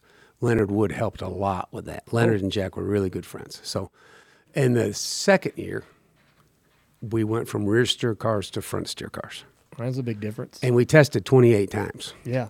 which put a load on the bank book and a, and a load on the engine shop and a load on our guys. And Jack bought us another tractor trailer that just tested, and we wore airplanes out going here and there. And, and we looked at it as just a way to uh, increase Mark's knowledge about driving race cars, our knowledge about Mark, all of us being together with Mark, Mark being together with us. You know, it just it just shoved everybody together. And shortly after that, I can remember Bud Moore say, "Hey," he had that tongue out of his mouth.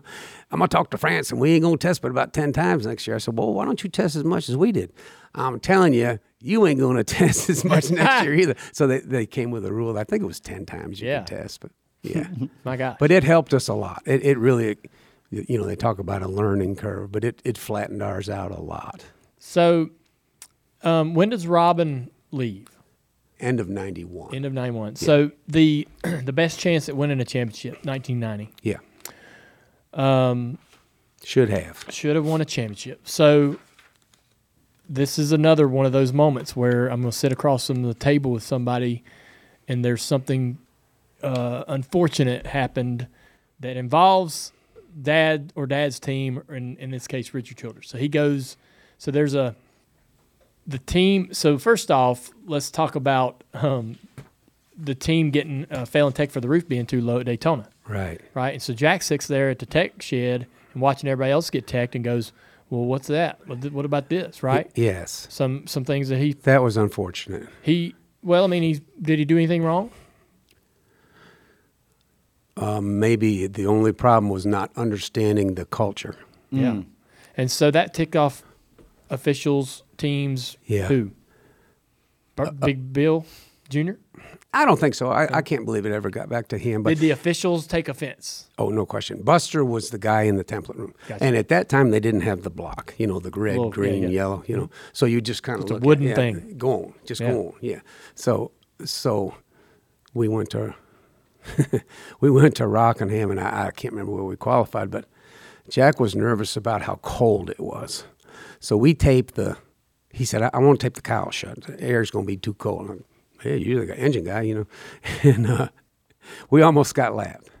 And he said, "What are you gonna do on the stops?" I said, "We're taking that darn tape off the. I can tell you that much, you know." Choked it so down. We, so we got that off and, and got to running okay. And we were up there with your dad and Rusty, racing and racing and racing. A caution came out with I don't know how many laps to go, but enough where you could gamble on tires. And I think we probably got just rights, and those two got racing behind us, which you could kind of predict. And and we won the race, and it is all cool, you know. And uh, go to victory lane. It's freezing cold, and uh, get done with that. Shove the car down in the garage, and we pulled the hood open. And Richard Childress came by on this side. and He went, "It's right there." And I'm like, I didn't even know it was right there. I mean, hmm. I, I didn't know what he was talking about. I know that, as it turns out, Jack had, because we would complain about motors, and Jack was always nervous about our drag because we wanted tra- we were more than happy to trade drag for downforce. And at Richmond, did it really make any difference? I don't know. But Jack was always on Robin as the crew chief to make sure the cowl lined up perfectly, base of the cowl lined up perfectly with the car bottom of the air cleaner. Yeah. Okay. So couldn't get it done. Uh, Rob calls Jack and says, "Hey, you got a killer machine shop. Make us an inch and a half spacer." Nope, nobody knew you couldn't have over an inch spacer. You Yeah. know, we're we're just a bunch of dummies in Liberty. You know, You're just trying to get the air cleaner up to get the cow, the, Right. the base of the air cleaner plate to be even with the cow, so the air Yeah. flows best. right? Yeah. And it went through inspection Friday. It went through inspection for qualifying. It went through inspection Sunday, and we're like, cool, you know, and won the race. Oh yeah, well, Richard had seen it, and God, I don't want to over overstate our case at all. Uh, I think after 1989, our plate cars got really good too. So at that point, Richard's a wise old bird, man, and he was looking around, same as you did, about who's going to beat my dad, and he was like, "Those guys could win a championship." Yeah. and and he knew the rules. He's a super experienced guy, and he just he said, "Here's what I'm stopping this right here," which is I've never faulted him for that. That's uncharacteristic, though, for anybody to uh, walk up in the middle. Like, usually, I mean, it's really, um, maybe I'm naive, but I don't, I thought that there, I think, and you, you don't even have to comment on it, but um, I thought that there was like this sort of unspoken agreement. Like, you, you, would, wouldn't go you wouldn't roll up in the middle of a tech Yeah. as an, as an, on the opposing team and go, look at that. That's Yeah. wrong Yeah, right?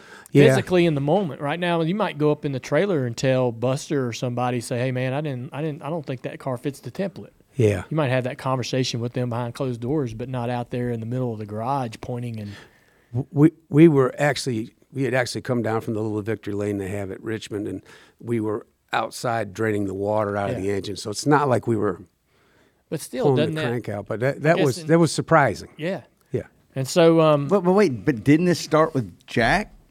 doing this? I mean, I, I I'm don't trying think- to put all this together No, because I'm so saying Ja- is that Jack started doing this. Jack's sitting in and watching Tech at Daytona after they failed his car should have no uh, im- impact on Richard Childress. Richard Childress isn't. This isn't. It's, Richard's not doing this in response to that.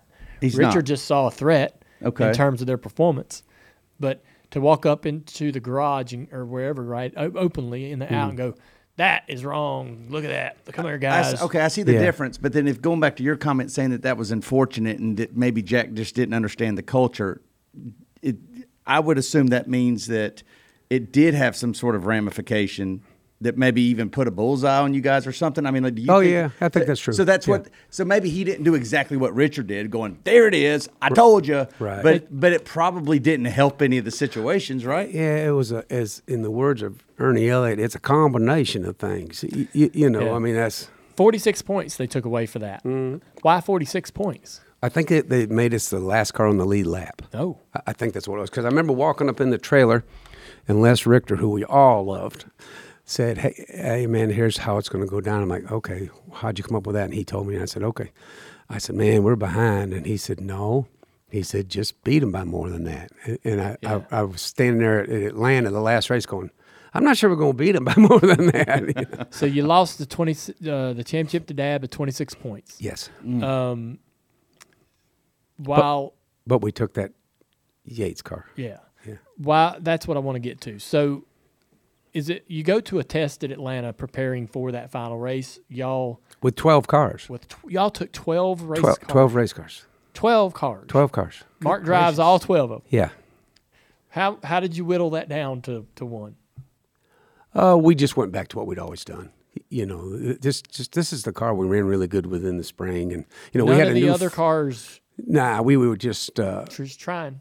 different body stuff, and just to see. uh, the one that was really different was a, a chassis that had been developed by Ford Motor Company. In fact, Geoff Bodine, I think, actually ran one in that race, and uh, they were all just okay, but they weren't as good as the one Mark was used to. Maybe it's the way the seat fit, or Yeah. y- you know. But he he said, "I want this car." So how does he get in? How, how does he get the opportunity to drive the Roush car? We had gone to Phoenix, and this like is after the test. No, we had gone. We had just come from Phoenix, Uh-huh. and we had, uh, and your dad killed us. And he, some people say he put on four ri- left side tires or whatever. But anyway, he he ran really fast, and w- he was the guy. You know, especially in Atlanta. I mean, my Yeah, God, he was good at Atlanta, When yeah. he wore Adidas tennis shoes and his fire suit was too small, he kicked everybody's butt at Atlanta. You, you know, I mean, he's just good. Mm-hmm. But the Yates truck comes in from Phoenix and they just pull in to go run a few laps. Well, he goes out and it's like three tenths quicker and it's like that. We're like, oh my God. So it's not because it's a Ford, it's because it's our Ford and we're not very good, you know. So somehow Mark went over and asked if he could drive it. And uh, sure. And he went out and he's three tenths quicker than we could run. You know, he's as good as Davey. And I'm like, oh, wow. What did he say about the car? He said, I need that motor. Mm.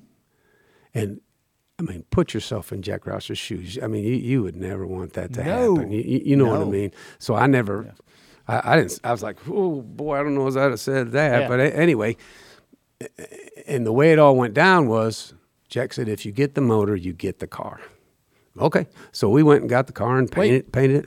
So um, Jack says if you're going to use their motor, you need the car too, right? So he Yes, he put up he put you if you can pull if you can check both them boxes. Mm-hmm. How do you initiate that conversation? Is With- it a Ford motor? Is it a Ford Motor executive you're talking to, Um, or is it, Pre- or is it Yates? I, I, I bet it was Preston Miller. Yeah. I bet Preston Miller was the go-between. You remember? Do you remember Preston? I don't. Okay, he was a Ford Ford guy. And so y'all say, "Hey, man, we'd love to have the motor and the car," and he goes, "I'll talk to, I'm gonna go talk to Roush and try to make this happen." Mm-hmm. yeah. And was and Roush any reluctancy to give let the I know you all are going for a championship, they're not, but they still have a car three tenths faster than y'all's and You mean Yates? I'm sorry, Yates. Yeah. Yeah, Did but they- I think they had more of them. Oh, they- yeah, yeah. They were evidently. fine. Yeah, they were like whatever. You know, I remember going down. I said, "I'm going down to pick up this car, Jack, because I don't want somebody to have to fight through it. You know, I'm not. I'm not going to be the shy guy and go, just go get that car and we'll real, run real fast with it. You know, Yeah. I just went in there and go, hey man, and Norman was there, and I don't remember who the crew chief was, but and they said, "Yeah, there's your car. We'll help you load it and all that." They were super cool about Yeah. it, and we painted it and took it down. And unfortunately, the went to qualify and the wiring harness burned up. Oh yeah. yeah. How did that happen? I don't know. I mean, it, I don't know. I, we prided ourselves on all that kind of stuff, you know, learning from Dale Inman, and uh, yeah, it it just burned up, and it it didn't hurt anything. No. You know, it was fine, and we never did run really good with it. And then when the race was over, Wait, in the race, didn't it break? no, it broke qualifying. Okay, so it blowed the motor. Yeah, Was that the race engine or? Uh, I don't mean, know. Back I- then, they yeah. probably had different motors, yeah, right? I'm sure they did. So, with the Yates power and car, just didn't have a good, just didn't go like, just didn't, just had an okay race. Yeah, yeah, we were just okay. Okay. And, and your dad was spectacular, I imagine. I mean, always was. So after the race, you were saying, uh, everybody I, I you know the next year at rockingham remember they had the little diner at rockingham you go out there and eat just outside the garage junior johnson you know i'd never spoken to him in my life hey why'd y'all boys run that car i go well i don't know he, you know everybody's like man why, why even your dad he grabbed me man that was the dumbest thing i ever seen y'all did you beat me all week all year and now you went and used somebody else's car i'm like yeah i, I can't talk about it because you're not going to say well i wouldn't have made that Yeah. decision but that's not what the boss wanted to do but Yeah. so, but anyway, Jack did make a statement somewhere that uh, it wasn't about the engine. We needed the car because the Yates guys had figured out something in the steering, and and that broke everybody's heart. You, you know, you know what I mean. Yeah. But but you know, be honest, it would have broken everybody's heart in Livonia, including Jack's, if we'd just taken the engine. So Mm-hmm. Yeah, so so you know that, that's kind of fair fair game there. Yeah. You know, but but that made us and we did a terrible job of reacting to losing the championship had a horrible year in 91 never won to the last race of the year really? yeah And what? Why? What happened? Did heartbroken? yeah just didn't weren't mature in the Just way didn't have we the dealt gel with it. in, yeah in, in the, the chemistry. Yep. Didn't carry over. That's interesting. yeah because Y'all- we had come so far so fast Yeah. and it ju- it's like pulling a stool out from under somebody you know we just dropped i mean Yeah. It's like, you know, Carl tying for the championship and losing by, you know, yeah to Stewart that year, coming so close, or, or the caution coming out, you know, late in that race yeah that he, that again, he had another shot at the Oh, yeah. championship. That broke him. yeah Um, 1993. This is a this is a moment in Mark's career that I don't know is uh, celebrated enough. Um, an unbelievable stretch where there were four Cup wins and five Xfinity or Busch National wins in a row, from August 8th, um, all the way to October. Won every race. that Yeah. drove. Yeah, but you have to know more about the springtime. Um, went to the Winston. Ran really, really good. We're leading. Caution comes out with six to go or something. Some guy in a black car comes up alongside, whoop out, whoop out, whoop out, whoop out, pointing at him and all this stuff. Just like, I got this, you know. And sure enough, he passes us. And I guess he won a race, your dad. Yeah, I don't remember. And uh, went to Michigan like two weeks later and had a really good car and uh, racing with Earnhardt in last practice and uh, to crash each other. so we're like, geez, we didn't we didn't run in the back of them trying to win the Winston, and now here we are crashing in practice, which doesn't pay anything.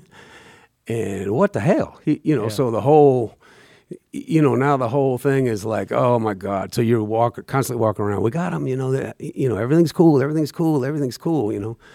And it, it was another time that we didn't have the maturity as a team to do real well until we built this killer uh, down super high downforce uh, road race car. In fact, we had to go to Jack and say, "Is there any way you can lower the distributor in that car because they're on the front in a Ford?"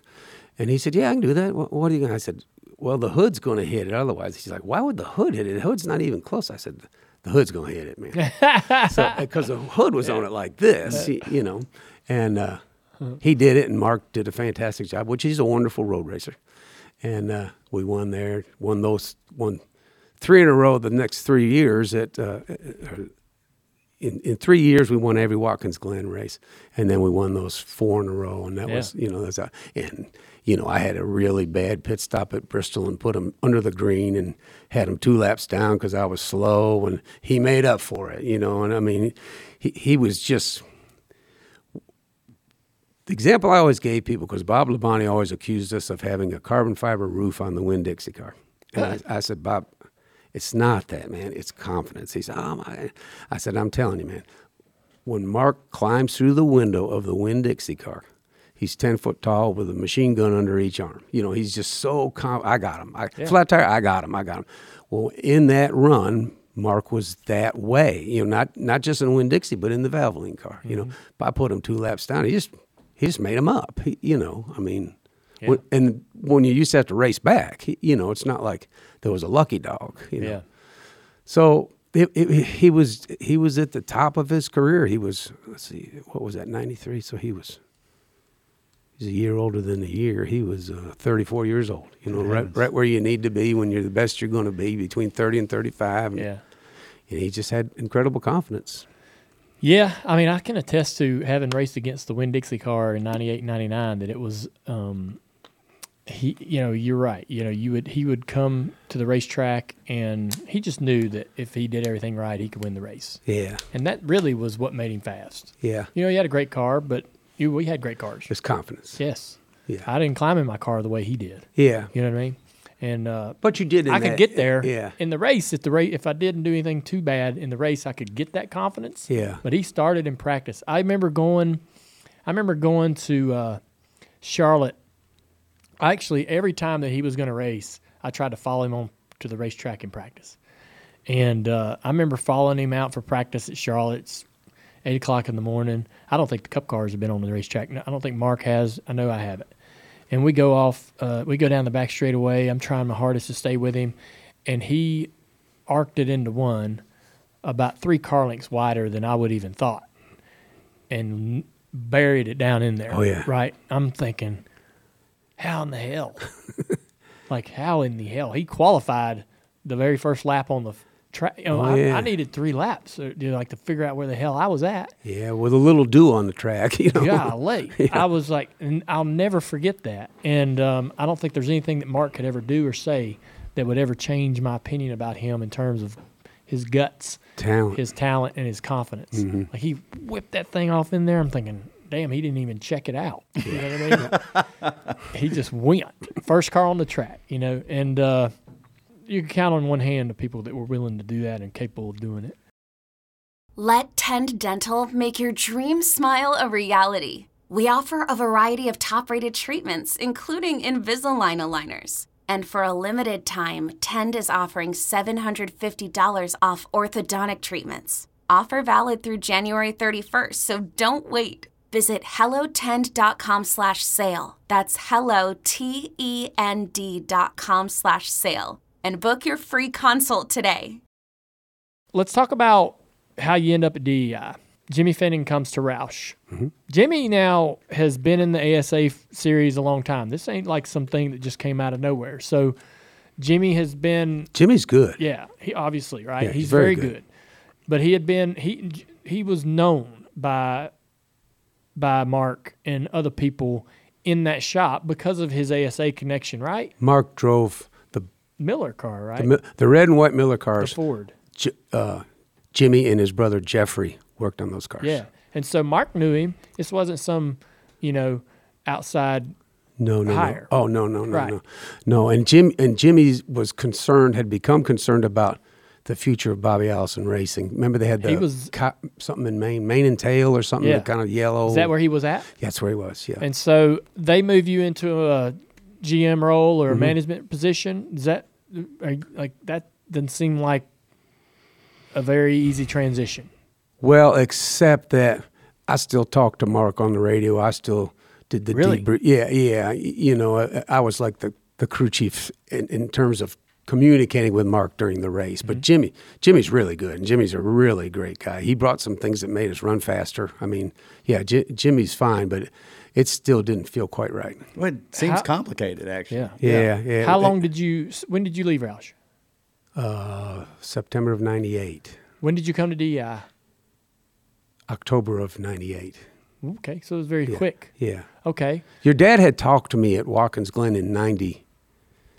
When what was the first year you were in? '96. Or seven. Yeah. Yeah. And he said, "Hey, Hmiel, how about coming over there and help my kid race?" And I said, "No, no, man, I, I got what I need to do." And you got, you know, I, I knew Tony and Tony Jr. I said, "You got great people over there, man. You, you know." But I gave him, I actually gave him Banjo's name as somebody that could probably help, you know. And then, so when I got fired from Roush, uh, and that was from lack of performance. Um, and, and I should have been fired because when Mark walked out the door and everything went to Charlotte, I was just crestfallen. He, you, you know what I mean? I just I did not react at all like you need to react. Mark walked out the door. Yeah, he took the team and all everything moved to Char- uh, Charlotte. Yeah. Okay. Yeah, and then they they had And uh, you were going to have to go. no, I, I stayed in Liberty with uh, Kevin LePage Ah. and uh, Johnny Benson. Team split Yeah. Oh in yeah. half. Yeah, and that was heartbreaking. You know, we ran, didn't make Daytona because we gave our best car t- to Mark. They built a car for Mark. Uh, Benson in, didn't make Daytona. right. They, they, I remember that. yeah, uh, Buddy Parrott and the guys built a car for uh, Mark down in uh, Charlotte at, at Concord, actually, and they uh, it was terrible. You, you know, didn't run fast, wasn't good in the wind tunnel. So Mark calls. He said, "Man, you got a good car." I said, "Well, we got one really good car," and we gave it to him.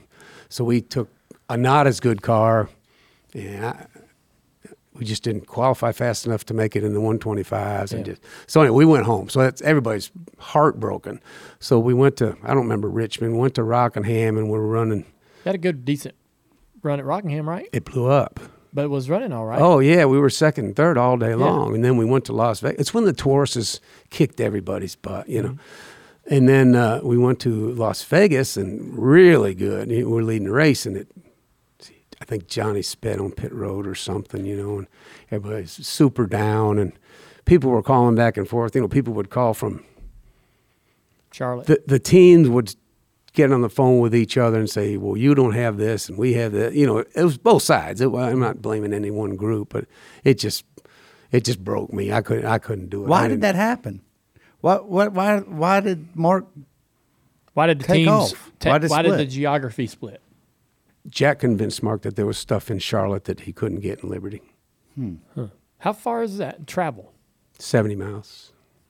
So that was you know It'd be hell on team chemistry. Oh, it was, oh, it was Yeah. incredibly bad. Yeah, yeah. I mean, I'll never forget.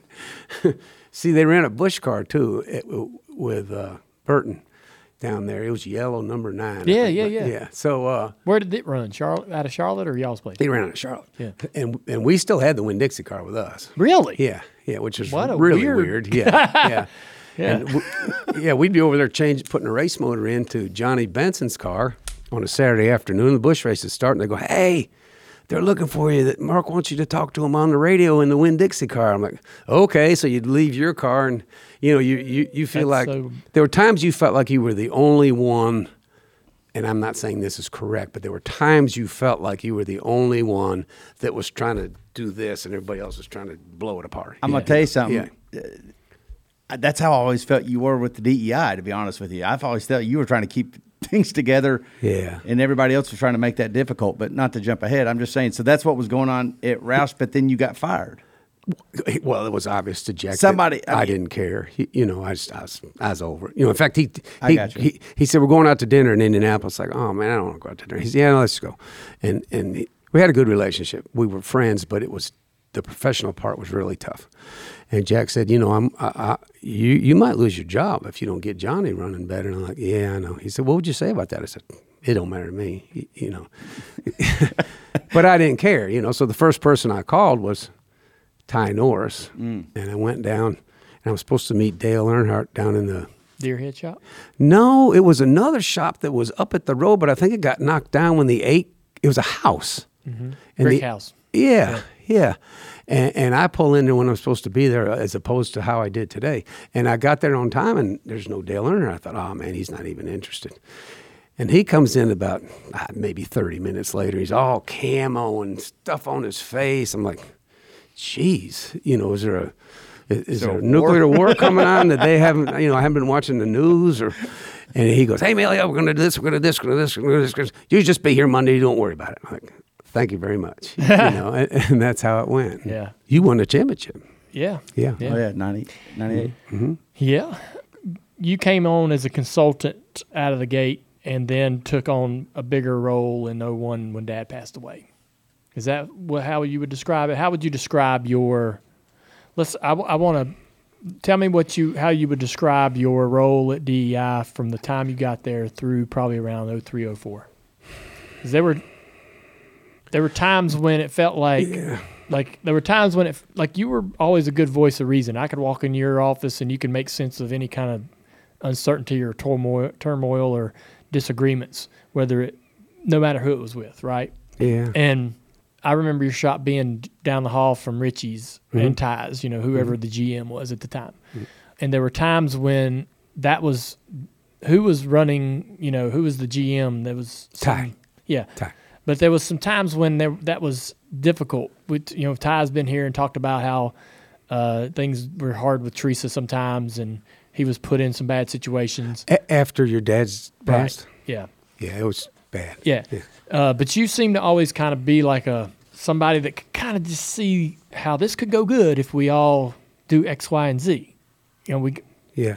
that sucks, but this is good, Yeah. and this is good, and let's do, you know. And so I, I would like to hear what you felt like your role was, um, and and how you feel like that all kind of played out. I mean, I know when you got there, Dad's alive, everything. We got this vision. Yeah. He's going to hire all. You know, if Dad walked up to most anybody in the garage and said, "Hey, you want to come over here?" They were going to come, right? He was going to get the best people for all of us. He was on the roof of your shop when they brought the heating and air units in with a helicopter, and he's up there, you know, no, no nothing, just you know, Yeah. cowboy boots and a sh- snap button shirt, you know. And I mean, he was Dale Earnhardt, Yeah. you know, but I don't know. I saw, I saw people cry a lot over your dad, and I heard a lot of people say they didn't think they could go on.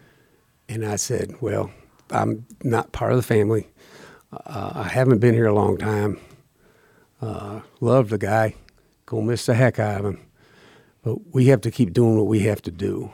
And, and that's when I just tried to round everybody up, not rah rah kind of stuff, Sure. but just to, you know, take make sure everything went to the wind tunnel and every- make make sure this was right and that was right, and we had to, you, know, we knew what we were doing. All of our uh, uh, electronic stuff worked right, and the cars ran good, and we had good pit stops, and and uh, Ty was a lot of part of that until your dad passed, and then Ty spent a lot of time being frustrated with Teresa, mm-hmm.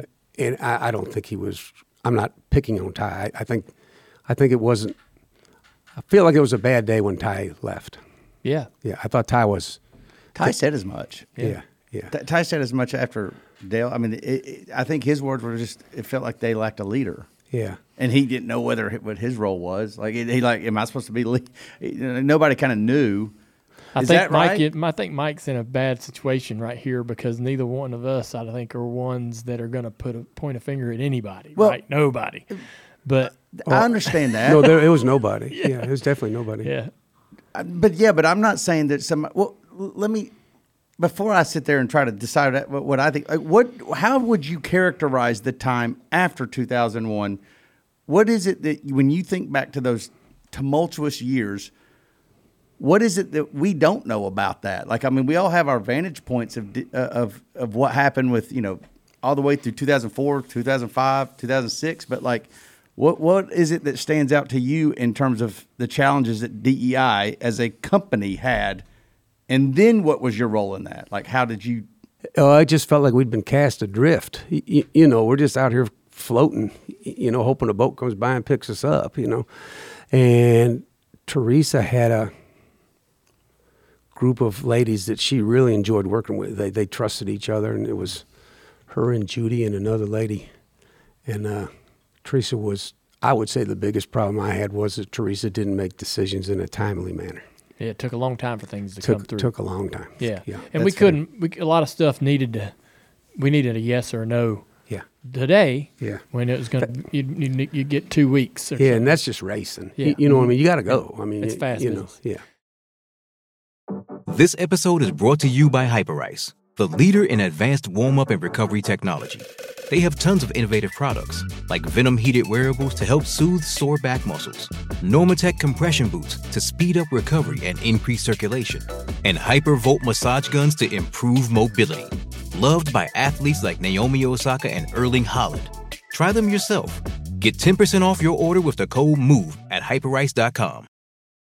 I didn't realize it at the time, you know, but after sitting down, sitting down and talking to you and talking to Ty and, and Tony Jr. or anybody else that was a part of it, it's really uh, pretty sensational that we were able to have the success that we had. Oh, it's incredible. Yeah, it's incredible. Because, like you say, I mean, we lost our rudder, we cast you Oh, yeah. out, lost at sea, all that, and it had every chance and every opportunity to fail, and for for everybody to lose hope. Right? We lost hope. Yeah. right? And but how I think it says a lot to uh, all the individuals involved. You, Ty, everybody that had a had a critical and managerial style role. Crew chiefs, car chiefs, people, anybody that had real, you know, skin in the game. Being able to, you know, without Dad being able to kind of be the bumper for the alley. All those. All those different personalities, Yeah. right? All finding Different some, backgrounds, Yep different specialties. some synergy that put us in on a good path. I mean, in 2004, you know, if I had any damn Is that when we should have won a championship Yeah. with you? Should have won. Didn't um, the kid from uh, Missouri, Carl, didn't he turn you down the backstretch at Atlanta? I, c- I- yeah, I will. I'll take a little responsibility for that, but um, I won't because I, me neither. because I was spotting. no, no. He Carl drove. Reckin. He drove in the back of us, um, and then we broke the rear end yoke at Martinsville. yes. and uh, you know those two things together kind of Yeah. And then you custom victory lane at Talladega, and they Yeah. docked you points for that. yeah. But um, Yeah. look at so but still you know six wins Yeah. for me you know i thought you know, incredible incredible year for any any team right so i was and we um we come out of that year and i'm sitting i still don't know how this is happening or how how this happened or how i was uh how i asked for this to happen but i remember sitting in richie's office going Was Ty gone? yeah. Ty's gone, I think. Yeah. I'm sitting in Richie's office. Me and Tony Jr. I don't remember what happened the week before, but we get the we get the homestead and we're racing to finish third in points. Like we got a chance to run third, right? If we hit if we did everything right. Pre-chase. yeah. Yeah. And Hell, I s- think you won at a- Phoenix the week before. You won. We did. You won at did. Phoenix the Yeah. week before. We get coming the- off a win, naturally. Coming off Yeah. a win. We get the we get the homestead and Junior's in a mood, and so am I. and we we're in practice, and I I can't figure this freaking track out. They just put the the variable banking in. It used to be flat, and it was fun. I didn't like the new homestead. You know, I love it now, but back then you didn't run the fence, and I couldn't figure this thing out, and I couldn't get the car to go fast. We were struggling in practice, and we got. He was basically like tired of my and we quit literally in a matter of an hour went from starting the day like any other any other crew chief or car chief driver combo to not even wanting to f- I'm not going up in that truck to even see this asshole. Oh, really? Yeah, we were so mad at each other And the more by the time the morning practice was over with. Remember the 2-hour practice before qualifying? Mm-hmm. We were so mad at each other we couldn't stand to look at each other.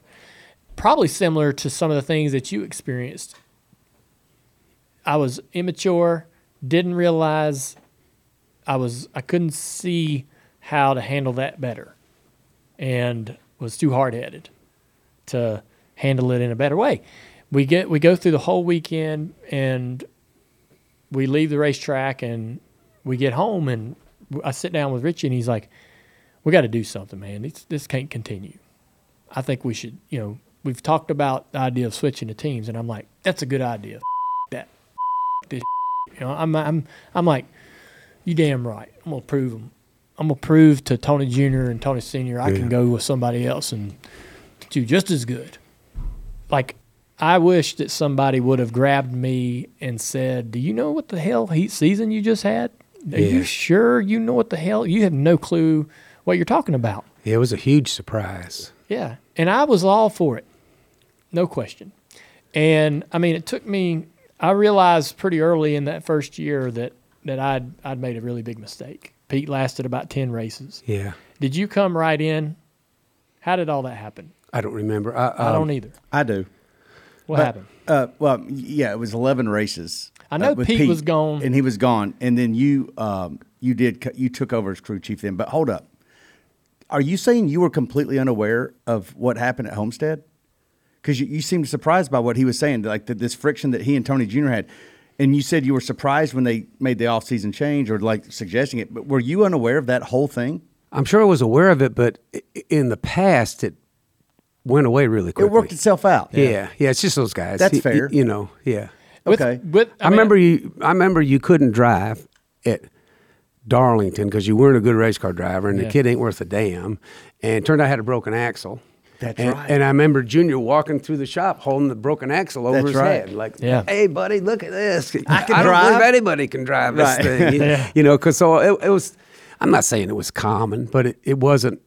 You wouldn't go, "Oh man, we're gonna, I, we got to step in right here." You- you Okay. know. Okay. So then, then let, before we get into the crew chief stuff from 2005, then in the off season, you say you were surprised that this was even being suggested. But w did, did you? Did people even seek your opinion in this, or did you have a? Nobody did. Uh-uh. Well, when I was told it was going to happen, my first question was, "Have you talked to Junior?" Mm. oh, oh, yeah, he's hundred percent for it. yeah. Which, which taking it out of context, you could say that, you know. But did anybody say, "Junior, come here for a minute"? Y- y- You know, Yeah. let's go ride on the farm or go fishing or something and That have a would have talk. You know, nice. yeah. I didn't think I needed that ride. You Well- know, I in my in my mind, I was I was so far, I was so lost and assu- sure that I knew what the I was doing. But Ty would have taken you on that ride. yeah, you're probably Ty, right. Ty Norris, yeah. So Ty would have taken him on that On ride. he that would have Would've told me not to do that. Get in the truck. Come on, we're going to knock over. It's snowing. We're going to knock over some mailboxes, or we're going to go drink beer. We're going to go fishing or something. He would. He would have. June, come on, man. He- you know. Did Did you have a gut feeling of what was going to happen with this change? Or were you hopeful that maybe they're right? This is going to work out great, and Michael and the Eurys are going to be fantastic, and Dale and Pete Rondeau. Well, well, I, as I remember it, I think Slugger was the first choice. Slugger Labbe. Oh yes, Oh, is it? That's true. And I said, "Hey, man, you know, I remember him coming into Richie's office, and Richie talked to him and said, "Hey, you're you're the guy. You're going to be Junior's guy." And he's like, "I said, man, we got a lot of work to do, you know, because I really don't know what goes on in the eight shop that much. Eh, Out of respect for Tony and Tony Junior, I, I wasn't going to go bashing in on their deal. The first day I came to work at Dale Earnhardt Incorporated, my goal was to. There were some people that basically grew up with and under Dale Earnhardt, and I'm not going to be some smarty pants comes in here with shiny shoes on telling you guys what you're doing wrong, you know. So I kept that the whole time, and so I so we'll get so we'll get Slugger, okay. And Slugger said because I, I I just didn't understand what they had, you know, and they had some really nice, cool stuff, but I didn't know it. Um, Slugger said, "Yeah," he said, "I'm taking a couple weeks off and going skiing, but when we get back, we'll get after." And I went, "Oh." And he left, and I said, "All right, man." And he left, and Richie said, "What do you think?" I said, "I'm not sure that's the guy. If you know, if I had, you would." It's Dale Jr., guys. It's DEI. You know, if they said, "Look, you you got to dig a trench from Junior's double wide across the street under Highway Three to get into work every morning," you, you'd start shoveling. You, you, you know, I mean, and I, I love Slugger, and I hope he doesn't look at this and go, "Man, that, that guy just run me in." N- not at all. Slugger had the right attitude. I had the wrong attitude. So when was the decision, and who made it for Pete to be the crew chief? I can't. Remember, All I remembered is that Pete was your your crew chief in that Bristol uh, in the, that That's Busch right. Series car. So yeah, Oh, oh, really? Pete was Yeah. the crew chief on the blue car that we won the Xfinity race at Bristol when we swept the night. it was the Taco. Swept the, it was Taco Bell. I don't know. Oh, it was, okay. It was Menards. It was a blue Menards car, 81. Oh. And same thing with Lance McGrew. So Lance was on Lance crew chief my Xfinity car in like 0, 08 at Charlotte, and we ran pretty good. And so when it came time to say, "Hey man, do we need to change the crew chiefs?" Well, this guy worked all right. You know, I like Yeah. I liked working with him. You know, and we thought Pete was gonna be an, uh, an you know the next Good. It's it's really easy to. I have caught myself being lazy about picking an employee at any level in racing when the pressure's on that you're leaving Thursday and you got to go do this again. Yeah. Y- You know what I mean? I, I, I'm. It's hard. Trust me. You know. I mean that's. we didn't. I mean, I, that was a not a. I, I don't envy Pete, right? Oh, Being- it's terrible for Pete. Oh, yeah. Yeah. And so he don't get a fair shake. He No. goes now. t- Pete goes off and goes to Furniture uh, Row and and Yeah. lives He does fine. Lives happily ever after. But, but we did cut his legs off. yes. Yeah. And so you did you have apprehensive about like coming in and taking over the reins there? Did were you like, oh, I'm not sure about this? You can be completely honest. You're not gonna hurt. No, feelings. no. Uh-uh. I thought you had talent, and uh, I thought we had all the right things in the right place. Um, the car was down at the other, what I call the original Xfinity Yeah. Busch shop. The cars were separated. Yeah, and uh, I felt like they were a little heavy, so you know we spent a bunch of money on titanium bolts and what have you, and got them lighter, and you know did a good job. And no, I wasn't. I wasn't hesitant about it. I felt like if you just did the things you were taught by all the smart people, you'd be okay. How long had you been spotting for me? About two years. Yeah. Now hold up. Okay, I I have a question about this because I just remember wasn't Stevie Reeves your spotter when you won the Daytona 500? I'm sure of it because I remember him being on the radio telling people to go with him, and he had a mic key. So Stevie Reeves started 04 with as your spotter. I just don't remember what It- happened. He went with- to Menard. Is that okay? yeah. And then you took over. Mm-hmm. That's what I could not remember when you took over, but it was in 04, right? Yeah, I actually, when I first spotted for Junior, was at Milwaukee when they announced that everybody had to have a spotter, and it was at a Busch race. Remember, Joey Meyer spotted somebody, and you know, people. that- We were like looking for people that are used to using a radio. you know. Yeah. Yeah, but So, so when you became crew chief then in 05, after about 10 or 11 races, who, who became your spotter? I don't Ty maybe? Know. Ty was gone. Ty was gone. Was it Jimmy oh, Kitchens? Jimmy Kitchens. Jimmy Kitchens. That's exactly who it was. Yeah, because he Yeah. got Trying to remember all this.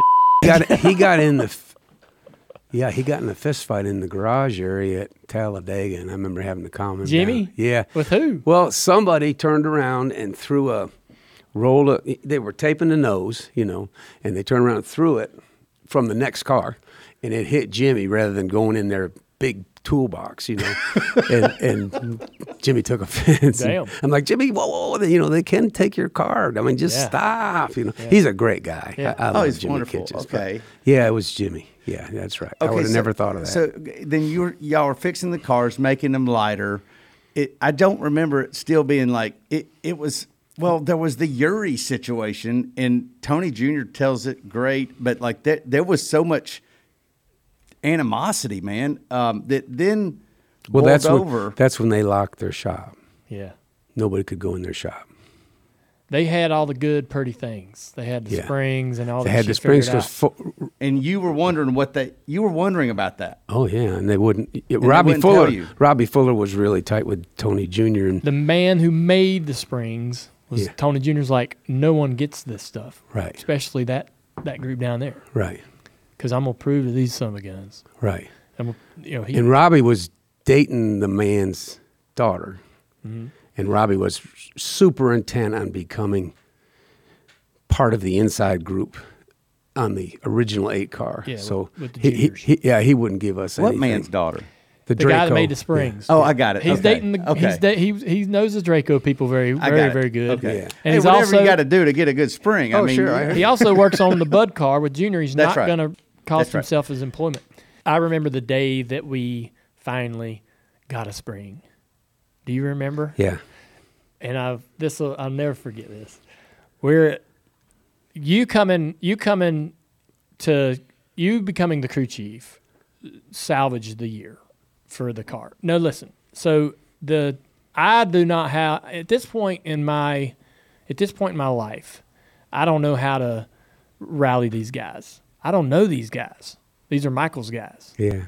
uh, I've done ran off the crew chief that they they were answering to, and and and now and and they don't they can't look to me because I don't have leadership skills, right? and I have no confidence in me or anything that's going on.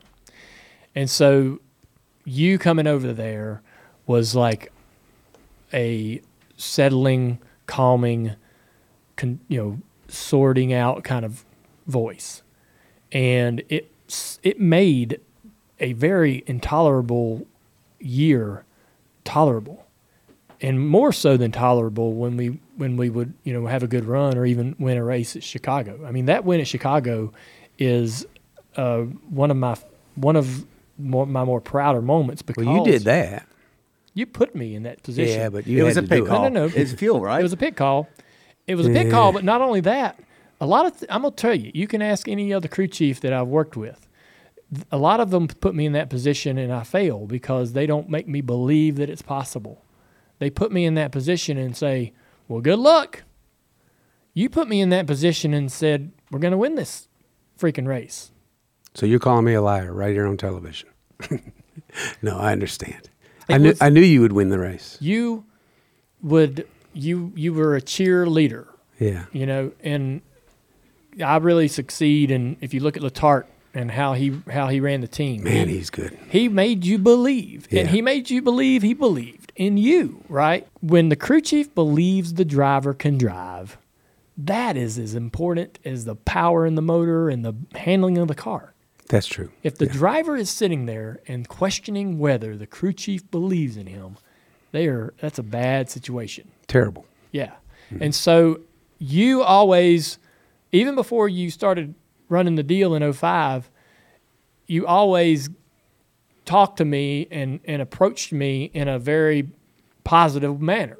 When I talked to you, go to, I would, you know, I would always try to get around you because I knew I was going to hear something good. I knew I was going to get something that lifted me up, right? And even when I maybe, even when it might have been bullshit, you were doing it because you knew I needed it, or you you could tell when it needed to be he- said or happening, right? You knew how to how to get a guy up off the floor, and you've probably been you know doing that your whole life with the positions you've held in many, many of these companies. But we um, we go to Pocono and we're struggling. Oh, yeah. right. And the car, we're struggling, and the car, our car's not doing platformed like in Yeah. you know, the other car. Tony Jr. and them are having a good run, and midway through the race, uh, you got a spring. Yeah. How did you get the spring? Uh, it was hand delivered by either Tony Jr. or Robbie Fuller. Yeah, it was at a moment where they were like, "Okay, you Here, it's you know, like, look, you guys are terrible. suffered enough." Try this. Yeah. And so we come down pit road. The way I remember it is, we come down pit road, and I'm I think I'm aware we're going to change the spring, but I don't know. I'm not visually un- understanding the details of what's happening underneath the hood. So we come down pit road. We unhook the front shocks, and you're like, "Okay, get going, catch And, up." and the pace car was coming. Yeah. And I said, just speed. They ain't gonna say nothing. yeah. And they did. They did say something. you know. Yeah. But also, the car going down that oh, very yeah, yeah. wavy pit road at, at Pocono, I'm literally not kidding. It points the freaking grill, and I mean, the spl- the valence is two foot off the ground. Oh, this thing, and I'm thinking, it after a second or two, I realize I better slow this damn thing down because I'm it, it's going to stand on top of one of the shocks or something bad. Yeah, because the spring was that long. yeah, Yeah. so you've unhooked the shocks, and Yeah. this thing's just uncontrolled. Anyways, we come around, catch up, and then I realize, okay, we're going to change the spring. So you change the spring, and then change, do some rounds, right? And that was a guess.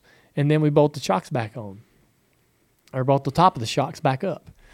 And I'm thinking, this is all. This is the first time I've ever changed the spring mid race, and is it going to be even better? Is it going to be any better than it was? What are the odds, right, that you nail Yeah. no. this? It shouldn't have been. Yeah, and it was. It Yeah. hauled ass. Yeah. I Yeah. know. I know. It was insane. I mean, it was just a. it was like, oh my god! But you couldn't say no because you were being handed a gift. Yeah. Yeah. You, you know what I mean? Well, we're putting it in. I, you know, you, an idiot would have said, "Get that thing out of here," and just thrown it over the fence. You know. I would love to know what your response is. I don't know if you heard, but Tony Jr.'s version of that story is that it was Pops during the race that went to Tony Jr. and said, I'm tired of seeing them run like ass. You, get, we're taking that thing down there. And it was Pops that grabbed that thing and went down to the pit and said, and, and finally got Tony Jr. to say, put this in, throw 54 rounds in or something like that, and watch what happens or something like that. Now, that's what Tony Jr. said happened. Is that how you remember it? And if it is, what did that say about the, how surprising was that based off of the, the tension that was going on at that time? Was that the healing moment that we didn't know we needed? I wasn't told that till Monday morning. I, I didn't realize that Tony Senior was Involved. at all involved, um, because I'd always been so aware of not trying to break up a guy that grew up with Dale Earnhardt. He, you you know what I mean? Who thought the world of Dale Jr. You know, now he would be super hard on him and tell him he couldn't drive race cars, which may or may not have worked all the time. But, but anyway, but I felt like after that, you could go talk to Tony Senior. You know, Yeah, that opened up the door a little bit. yeah. So we go to Chicago, and Well, yeah, we ran second Fourth of July at Daytona yeah, Oh, that's right. because the Presley girl was. Dude, why would we? Why would the? Why would Elvis Presley's daughter That's have been right. around? She was there. I remember uh, I saw a picture of that recently. She right. It's your the bus. Yeah. It's your bus. Okay, well, during the race, I mean, we're we're doing all we can do, man. We might even win this darn thing because our plate stuff was so good, and he was so good at it. But they bring a girl across in front of the pit box, which is not what they have now, but still really nice. And they said, "This girl's going to sit up here." I go, "No, uh, we just can't." I didn't even know who she was. I mean, I didn't see her face. you know, I may have known if I saw her. And you know, it came back to me after we ran second. Well, that's pretty cool. And somebody grabbed me and said, "You idiot! You know that she was part of something." I go, "I, I didn't even. I'm sorry. I did. I didn't know that, but I don't think he could walk into the dugout at a Yankees game either. You, you, you No. know, but, so- but anyway, that. So what you're saying is that you wouldn't let uh, Elvis Presley's daughter up on the pit box during the race. yeah, it embarrassed Hey, me. I'm on you your know. side on this one. Yeah, It was a bench. Not, Yeah, it ain't yeah, it was nothing a like we bench. had Yeah, it- today. it I mean, was it a ain't like, palace like yeah, they have. holy yeah. I wouldn't have let anybody up there either. I wouldn't Right. have wanted anybody up there. No, no, you needed your people up That's there. right? hilarious. But I then we I, went this is to the first time I'm hearing that story. Yeah. We went to Chicago and we were just okay. You- Yeah. You know, what I mean, we were a top three car probably. That's pretty good. And Kenseth had us killed. Yeah, he was fast. He was good. Yeah.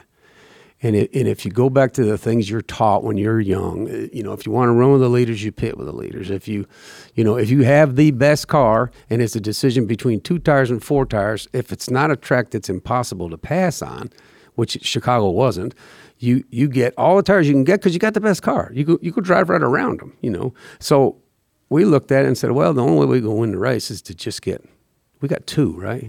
And I think Blaney stayed out with. Mm-hmm. It they was, just got uh, gas. I think uh, Blaney stayed out and Wimmer Oh, okay. got two. And we were third or something, Yeah. fourth. And what For was some reason, I feel like I had to pass Wimmer really quickly. that? Yeah, you did. Yeah. And then it got to Blaney, and I thought, oh God, darn, here comes Kenseth, you know. But then Wimmer held up Kenseth, and then we got by Blaney, and then Blaney held up Kenseth, and we wound up winning the race. But that was that was all about having thinking enough of your race car driver that he he's going to do this. He, you know, I mean, he, he'll do this. Well, I appreciate that, but No. I'll be honest with you. When, most of the time, when I'm put in a situation where I don't have the tires, uh, I mean, it's just never rarely worked out. Yeah. You know, and, and especially like from 08 through the Hendrick days, there were a lot of times when I would stay out or something at New Hampshire, and man, you know, you've seen this work in the past. Yeah. and it would be miserable. And I couldn't. I was, I'm inside the car going. I don't know what else to do. I don't. Yeah. I don't know how to make That's this. all I got. yeah. Yeah. Yeah. And uh, boy, we saw this work last year, but damn, we're falling like a rock. It may have been a really good tire too. You, you know, you may not Dude, have when needed that- four tires. Yeah, I I think the combination of our balance and the two tire call and the clean air, Yeah. we were faster at that moment in the race than we had been all day. No question. Yeah. And I mean, the car was perfect. I mean, Matt was faster, but my car drove perfect. yeah. Yeah, and uh, what a uh, what a relief. Oh my gosh. I can't imagine another win that ne- was needed more Yeah. at, that, at that particular time than that. that I did not. Yeah. I didn't think. Uh, I was embarrassed and ashamed at how we were running. I was embarrassed to the crew, right? You, and the and the crew was embarrassed to you. I, I, I didn't. Mm. I didn't feel that, but. Yeah. you know, I, again, I don't know these guys as well as I did True. the eight bunch, but I am embarrassed that we're to them that we're that I we that we are not getting more results or this this is not going how we planned. And in that moment, man, I never thought that we were gonna have a bill the chance to to celebrate like we did. And man, that was a really cool. That was cool. Yeah, them Yeah. coming out to the car in the grass and Yeah. pushing it all in. Oh yeah, that was. Um, Yeah, that's a highlight of DEI for me. You know. yeah. I enjoyed a lot of things at DEI, but that was that one's different. Yeah. You know, because we were we were we were in a rough spot. Yeah, and you put it, but you put a check mark next to your name that day. You know. Yeah. Here's a guy that can do that. Hey, it's Kaley Cuoco for Priceline. Ready to go to your happy place for a happy price? Well, why didn't you say so? Just download the Priceline app right now and save up to 60% on hotels. So, whether it's Cousin Kevin's Kazoo concert in Kansas City, go Kevin, or Becky's Bachelorette Bash in Bermuda, you never have to miss a trip ever again. So, download the Priceline app today. Your savings are waiting. Go to your happy place for a happy price. Go to your happy price, Priceline. So between the shock at Pocono and then the win at Chicago, healing started to happen. And then before the end of the year, if I remember this right, either Tony Gibson or Tony Jr. was back to being the crew chief. Am I? Do I got this right? I don't think so. Okay. Um, Did you finish the year as crew chief? I don't think so. I- Okay, but, so I, but somebody- I'm just saying I don't remember. It. I got I'm, it. I'm sorry. Uh, It, no, no, that's fine. It's uh, by 06, I mean, this is 2005. 2006, you did Junior's have a new crew chief. Yeah. So who, who was it? Tony Jr. Right? Oh. Tony Gibson had to be in there somewhere, though. No, Tony Gibson. Oh, Tony Gibson was out when, 07. when, when- that's right. When, when 07. That's right. When, when, when Tony Jr. It was Tony Jr. Yeah. Tony Jr. took back over in 06. Okay. so the So I, I, what I don't remember, because clearly none of us really remember all that sequence and all that stuff. But then I was just curious, like, what happened to you? I don't know. I mean, I don't, I don't, rem- I don't recall Yeah. sitting on a box at Charlotte or Atlanta or anything Yeah. like that. I, I, I don't know. We'd have to look at that. I, that's terrible to say, but I- to, to me, to me, it was such a You could feel the sigh of relief in the company when Junior carried us to the win at Chicago, and after that, it was just bliss. Y- You know what I mean? We couldn't go wrong. You know, we had actually done something we really needed to do, and I don't know if we went other places and ran okay. I, I just don't. Remember. I don't remember either. I, I just don't remember. I don't remember either. I just remember everything before that, and I don't. I know you won't remember this because it, it's just a moment. But when I say that we needed that win, I I, I just remember Indy. Do you remember Indy, the Brickyard 400? And you know how everybody, the, the way the team was just running, it was just kind of everybody felt embarrassed. Like you said, the team was embarrassed. Yeah. and you were embarrassed. We for felt the like we embarrassed him, and he felt like and he then embarrassed Indy, I think we ran like a bag of ass, and then and then you also have, but the fans sit behind us. Oh. you know, on pit road Yeah, I don't remember. and we crashed and um, Was that- early in the race. Is that on the restart? We got run in, run Believe so. turned into the wall. I b- yeah, that's right on, on the front a stretch. That's Real right. bad chain reaction stuff. And, on and, restarts and, there. and you and I are walking to the garage. I'm walking behind you, and then there's people yelling behind, you know, from the from the pit road grandstands, and some dude uh, smarts off, and like this was a moment when I, I I could see you, and I'm like, Steve Hmiel may whip his ass. Now, But you I didn't, didn't- you I- didn't, you didn't go try to do that. But I'm like, boy, if he, he'd have every reason to. I don't remember what the guy said. You didn't let it go without a comment, but it's like this is when I felt like, man, this is the team is at, the, at its absolute lowest right Yeah. now. I didn't. I hope I didn't embarrass us. You absolutely didn't know. I that's when I actually got like that's when I was like, man, I, you know we go to fight, we'd go to war with this guy. Th- This is this is our guy, right? Like, mm-hmm. no, you didn't embarrass us at all. Nobody knows. I was only I know it because I was just right there beside you. But that's when I said, going back to Chicago, when if there was ever a win that was ever needed as much, Oh, I just. I remember how low it kind of got that year, and low, not low because of any one thing, just as a team everyone just kind of felt it, you know, Yeah. and it was just it was rough, and you got turned into the fence, and I mean, like God, It's It kinda was like the world put a giant OK stamp on us when we That's won right. Chicago. You- That's you know, right. These guys were all right, you know. Well, I think it wouldn't have happened if you hadn't have made the call you made on that final pit stop to take the two tires. Um, you know, that was a you had the confidence to make that call. You know, I say that because everything about everything that year had done. We had every reason to have no confidence to make Yeah. those type of calls, but you and your, I guess your, uh, just the experience yeah, maybe. of all those years, and know. you're like, you know what? we were going to win or run What's third. the worst? You no, know, no, what's the worst? Could That's happen right. here? Yeah. What's That's the right. worst could happen here? we'll run third. Yeah. You know. And so, you know, that that that was a pretty incredible moment. Also, I had remembered as a boy. I remember going with Kerry to the dash race at Daytona in 1992 and seeing you and Mark. And uh, I, you know, just always held, uh, I always had a lot of respect for you as a as a as a crew chief. You know, not only you know you come and you ran a, you were in a manager style role at DEI for the most part, um, but I'll you know to be able to say in my career that I have won a race with with Steve was was pretty something that I didn't think I would ever be able to say. You know, for one, because you Well, I'm in the same position with you on that. you had moved, yeah, you Yeah. kind of moved on from crew chiefing, you know, Mhm. but to be able to say, well, damn, you know, I've done something that I can, you know, say that Mark Martin's done and Yeah. Terry Labonte's done was pretty um, fascinating for me. I really enjoyed. Well, I that. appreciate you And saying I, that. I appreciate it more and more as I get older because of my my appreciation for history. I think grows, you know, and to have done something like that, I think it means more to me now than it even did when it happened. It meant a lot that day, boy, It for sure. Yeah. For you. Uh, you well, know, for me. to work with you. Well, so your you end up. Um, do you remember much about your last days at DEI? Yes. What happened? I didn't like the management. Mhm. Uh, Tony Sr. and I went to talk to Teresa upstairs. It was all set up, you know. And we presented. Tony and I were basically holding hands on everything we talked about. And we saw some things that really weren't going right. And uh, Teresa said she was going to stick with the leadership she had. And uh, I saw some things that continued to be wrong, and I got too loud about them, and they fired me. Hmm. Yeah, Wh- which they probably should have. Yeah, yeah. But it was you weren't you weren't going to stand by.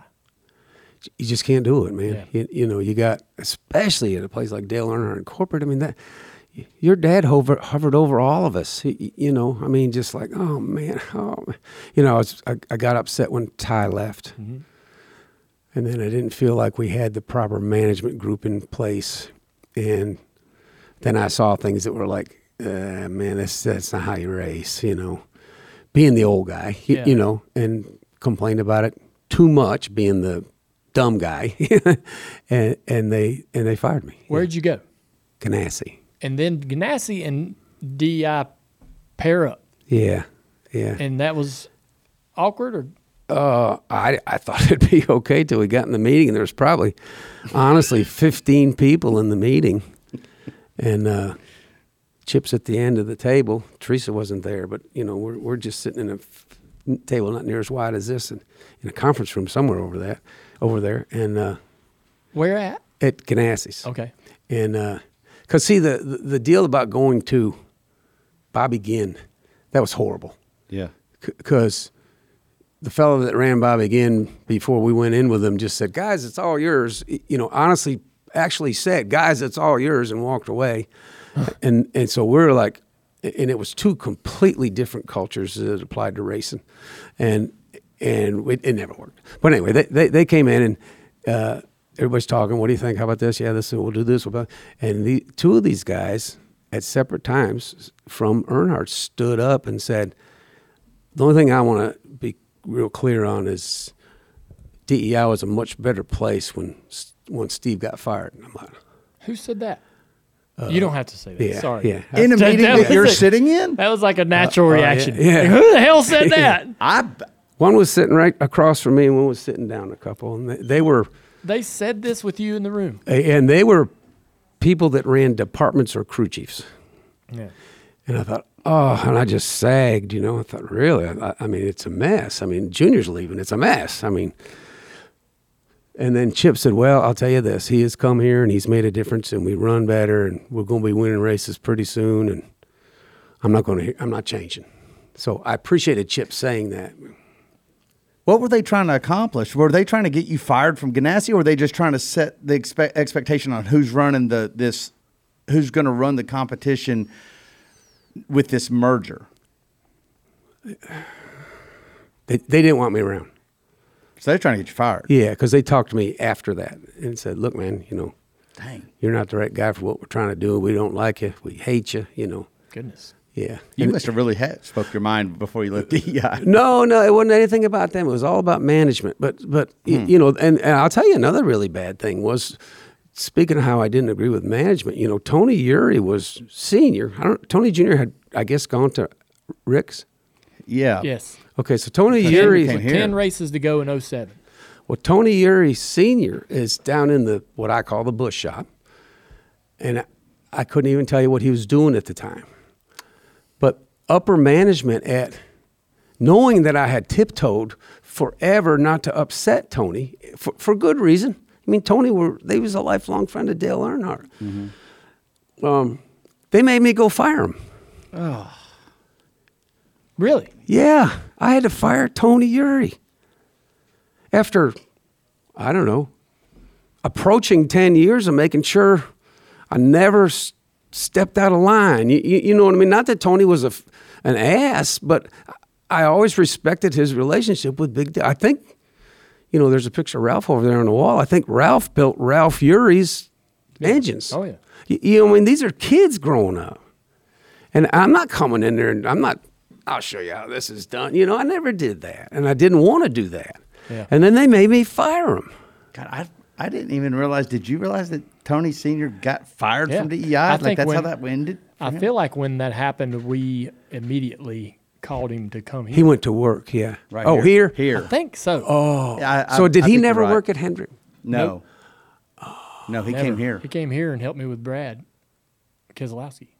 Oh, yeah. Yeah, Boy, you guys ran good. we got lucky No, he ran when good. he when he was No, he's saying we got lucky Oh. that he came became we available. got, yeah when we he became available. I was like, hmm, wonder how he feels about you know coming here. But anyways, I I'll, I'll tell you this: at when at the banquet in '98, the number of people that walked up to Tony Senior that were lifelong, the Tommy Houston's and the, which you could say that's kind of close family, but, but you know, all the people that that had run Busch cars, late model sportsman cars forever, that came up to the table where Tony was sitting at the head table, and every one of them said, "Man, we enjoyed racing you, man." We and Tony like, "Man, I loved it, man, I loved it." I'm a little bit nervous about what I got to go do now in '99 because we did we run some races in '99, and and they were crying when they walked away, and Tony was crying when they walked away. That that is a respected man, and you don't take some guy who's I wouldn't say a proven outsider, but somebody who wasn't in the crowd, you know, that didn't grow up with these people,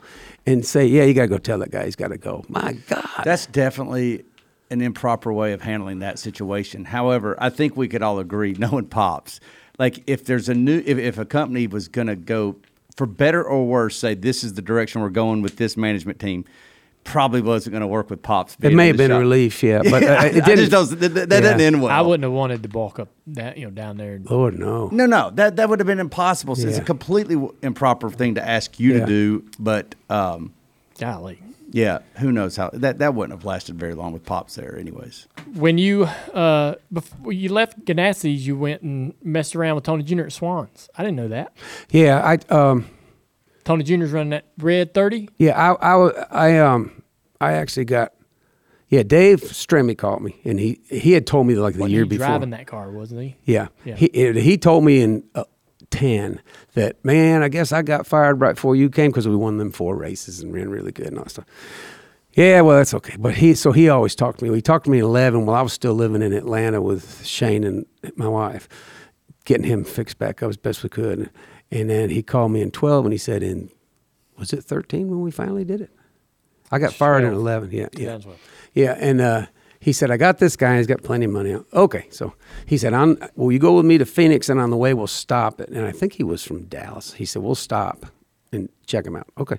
So we go out there, and the fellow meets us, and he's really, really cool guy. And we walk upstairs, and there's a room, pretty big room, bigger than this room, with cubicles in it. There's only one person working. And her name is on a piece of cardboard written on, pinned, pinned to the wall of a cubicle. So yeah, we do our deal. Yeah, okay. What about this? What about this? You, you want to work on performance or money? I said I'm not going to be here that long. Just just pay me. Okay. All right, no problem. So we go and we, we, we go to the and I tell I, when we getting on the airplane going out to Phoenix, I said, Dave, I'm not sure about this. He, oh, he's in the oil business. Okay, no problem. You know, so we we run out of money quickly. and there were plenty of decisions made about money that looked to me like it was just a party, you know. So shortly into, uh, we went to Daytona and we went to Phoenix, and I didn't go anymore. But Tony came like early in January, which I was relieved because I said, "This is not long term for me. I'm going to try to get this thing up and run and see how we do," you know. And I don't know, a year or so later, it turned out that that the fella didn't have a lot of money, Yeah. you know. And I'm not saying that to prove I was right. It's just that that's how it all just worked out, you know. Yeah, Yeah.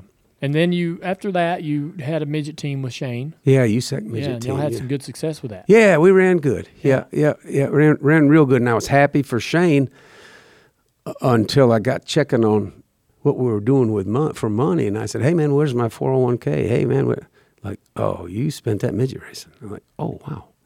I'm at the time sixty years old. You know, I'm like, "Oh, okay." So then I said, "We can't midget race anymore." We sold everything and and uh, went to work back home, you know, doing things, Yeah. trying to get things going. But and it was it was very enjoyable. I had a great time with Shane. He enjoyed it, and we ran really good. I was I was happy with us. Mm-hmm. Yeah, Now you're a grandfather.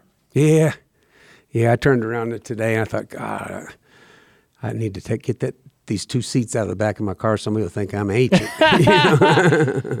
So um, what's that like? That was fantastic. Yeah. Yeah, my youngest son Tyler uh, lives next door, and I, I'm there too much, you know, and I rile him up too much, you know. But we jump in, we drive out into the field out back, and we've got like eight acres, you know. We're, we're not farmers, but we drive out to the field out back, and he helps me put the thinks he helps me put the corn in the deer feeders, and you know, we do all kinds of stuff together, and we try to take him to lunch every Saturday, and it's just it's just and the little girl she's cool as can be she's really pretty. See i only had an older sister so i've never been around a little girl. And i will say i was shocked the first time i changed her diaper because i'd never changed a diaper on a girl. I'm like holy Yeah. cow there's parts missing you, you know.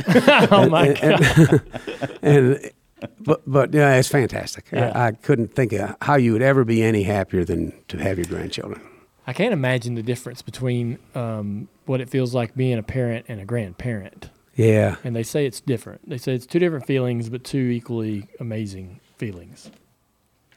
when you're a parent, when I was a parent, the sense of responsibility was overwhelming. When I'm a grandparent, You can get all the good you can parts. give them back. Yeah, you can give them back. You get you get But to it- have the good parts. Let yeah. them take over the tantrum. But it's fantastic. I babysit. I change diapers. We feed them. I mean, it's it's a ball. you know, Tyler Hmiel was uh, Junior Motorsports original. Yeah, y'all got to take him on the submarine trip that he That's talks right. about incessantly. I saw Yeah. pictures of that trip. uh, yeah, he would go on the Navy. You know, I've been in a I've been in a submarine. I'm like, yes, we know. I love Tyler. I mean, like, what, what an awesome guy. Uh, so, so Tyler's doing well. He's He- got he how many kids? Two. Two. They'd like to have a bunch more, but we were smart enough to put them in a two bedroom house. Gotcha. That's funny how that works. How's Shane doing?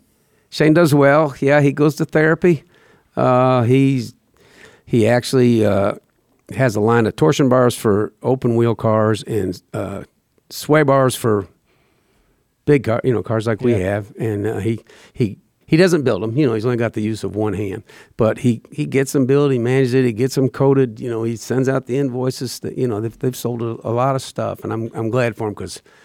A posi- someone in that position would need to feel a value, I would think. Yeah. Y- you know. Well, I think he's been sharing with me about his sway bars and uh, all Oh, his cool. asphalt stuff's picking up. Yeah, Yeah, yeah, it, it has picked up a about it. lot. Yeah, and I appreciate you you interface with him a lot. Oh, I, yeah. I thank you for that. Yeah, he's a, he's an old friend. Mm-hmm. Um, want to tell a story? So there's two things I want to ask you before I let I let you get get going.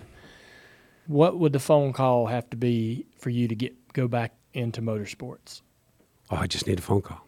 You would come right away. Oh yeah, Yeah, yeah. you still got something in the tank. I'd like to think so, although I'm not young. You know, but I, I think I think just from an experience standpoint, I could help somebody. But yeah, I'd be if somebody called me at seven o'clock at night. The, the, I woke up at five o'clock this morning to come here, although I, I admittedly got here late. But I mean, I, it's just vibrating. You're going to see the cars, you know. Uh, You're going to. I mean, it's like my gosh, maybe they'll let me walk in there. You, You miss you it. know, I miss it terribly. Yeah, and more than that, I miss the, I miss the competition. But mostly, I miss the it's not ambiance. It's the uh, camaraderie. Camaraderie. Camaraderie. Mm. Yeah, Yes. yeah, yeah. It's just to have a, you know, we did have, we ate together. We Yeah. drank beer together, and we we we did. You know, we bitched about airplanes, although we're riding on a thirty million dollar jet. Y- y- you know, I mean, That's so true. man. yeah. I mean, what's the deal? Why didn't they pull my rental car up? You know, but that's that. It, it's like it's like.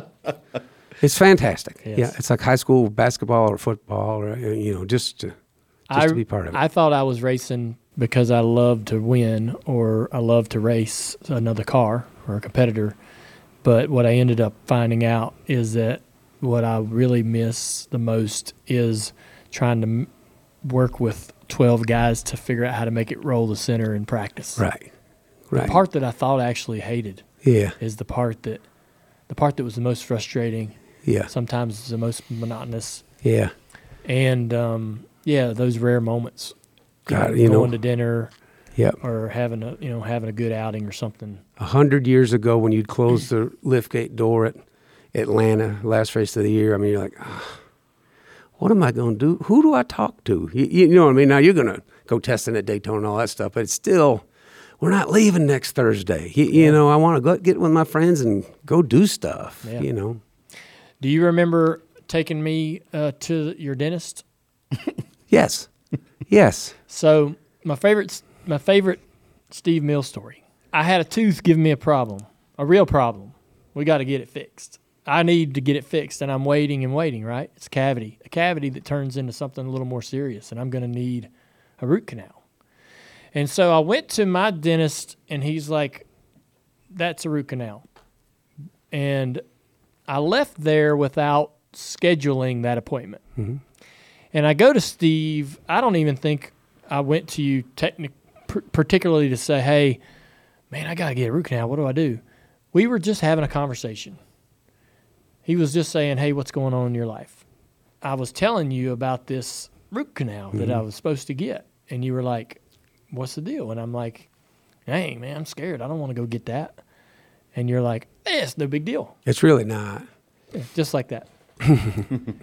He's like, "Hey, I'll take you," and I'm like, "What?" He's like, "Yeah, I'll take you to my guy. We'll do it. When do you want to go?" And it was literally like two days from now, after work, we're gonna drive up to High Point or wherever Greensboro, yeah. and uh, he drives me to Greensboro, or I drove myself, met you there. We, When we met. we met Mm-hmm. after hours. Go into this office, no one else in there. Guy lays, puts me in a chair, gets in there and goes to work. Right? Not a f- not a problem. Get done. He he's like, oh, no big deal, was it? I'm like, man, it really wasn't. and uh, and I went home, and and that was the end of it. And Two weeks later, the dentist was arrested for practicing medicine without a license. You're lying. You're lying. There ain't no way. I was like, holy. so um, I want to say like It was banjo. Yeah. I want to say though, so you know, out of all the things you've ever done on a race car or for anybody in racing, those are the things that matter the most. Something so so easy, but you you're like, ain't a big deal. That's it's fine. You're We'll not, get it. You're worrying about Yeah. nothing. Yeah. But man, I was truly terrified. Oh, You know, and like anyone that's going to get a Yeah. root canal for the first time, well, you were young. yeah, You know, I ain't got no. I don't have a parental right. guide or like you know get your ass to the dentist Yeah. right i could literally have winged that and went the totally wrong direction right? Yeah. lost the tooth entirely whatever it might have happened right? And um and you not only were like oh go on go to the dentist. What are you doing? Come on it's no big deal. You you set it up. You had me meet you at the dentist after hours and the guy takes care of it and i walked out. I don't even remember paying the guy. No, you didn't. yeah Did you He, pay he it? wouldn't charge Dale Jr. Uh, you, you did, I didn't pay it. I didn't. Pay okay. it. He No. just didn't charge Dale. He did. Yeah, he's not gonna, Nobody's going to charge Dale Jr. God dang! Only Dale Jr. don't have to pay for a root canal. so how about that That's well, it- uh, as you tell that story, it sounds like what a dad would do, right? It sounds like a father figure, and you know, A, a big brother, probably. you know, I mean, big Much- brothers ain't taking anybody to the dentist. Yeah. Shoot, no, yeah no. That's an that, that's Steve. That's the Steve Hmiel that I've remembered from the DEI days, and that's that's exactly that's consistent for sure. I um I'll never forget that. And I mean, you know, you it, for some reason, man, it's those it's those moments when somebody does something that simple that is the easiest things to appreciate. Uh, you know, it's just it's Yeah. a simple, you know, it, it's a simple thing, but it just says a lot about you know kind of character somebody has, right? And um, and I know you remember that, but I was wanting you to know that I think about that all the time. I appreciate that. Even Thank um, you. and I tell it. I've told that story on this show many times, but I tell it to my wife even. You know, when when we're talking about, Oh. you know, she uh, she had to go to the dentist the other day. But I mean, I've told her that story before about, you know, how man I was so worried about getting a root canal and and it really wasn't a big deal. I've had some dental work here recently, and it just reminds me of that. But um, Thank you. it was something so silly. But it, who else was going to step up to the plate and do that?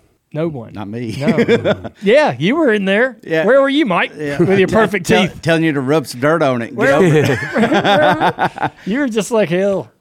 That brings us to the actual part. Can you take Amy Earnhardt to the dentist? uh, Yeah, next yeah. Because that's what we wanted to ask. If- you. if she's 'Cause- at all worried- because yeah. Yeah. that was Dale's response to Amy needing to go to the dentist. is Well, Steve will take you. But it would be really good for me because they'd think I was like incredibly wealthy to have a lady that pretty on my arm. You, you know, so you know who's now- that? What's that old guy get- doing? You Amy's know? gonna love you.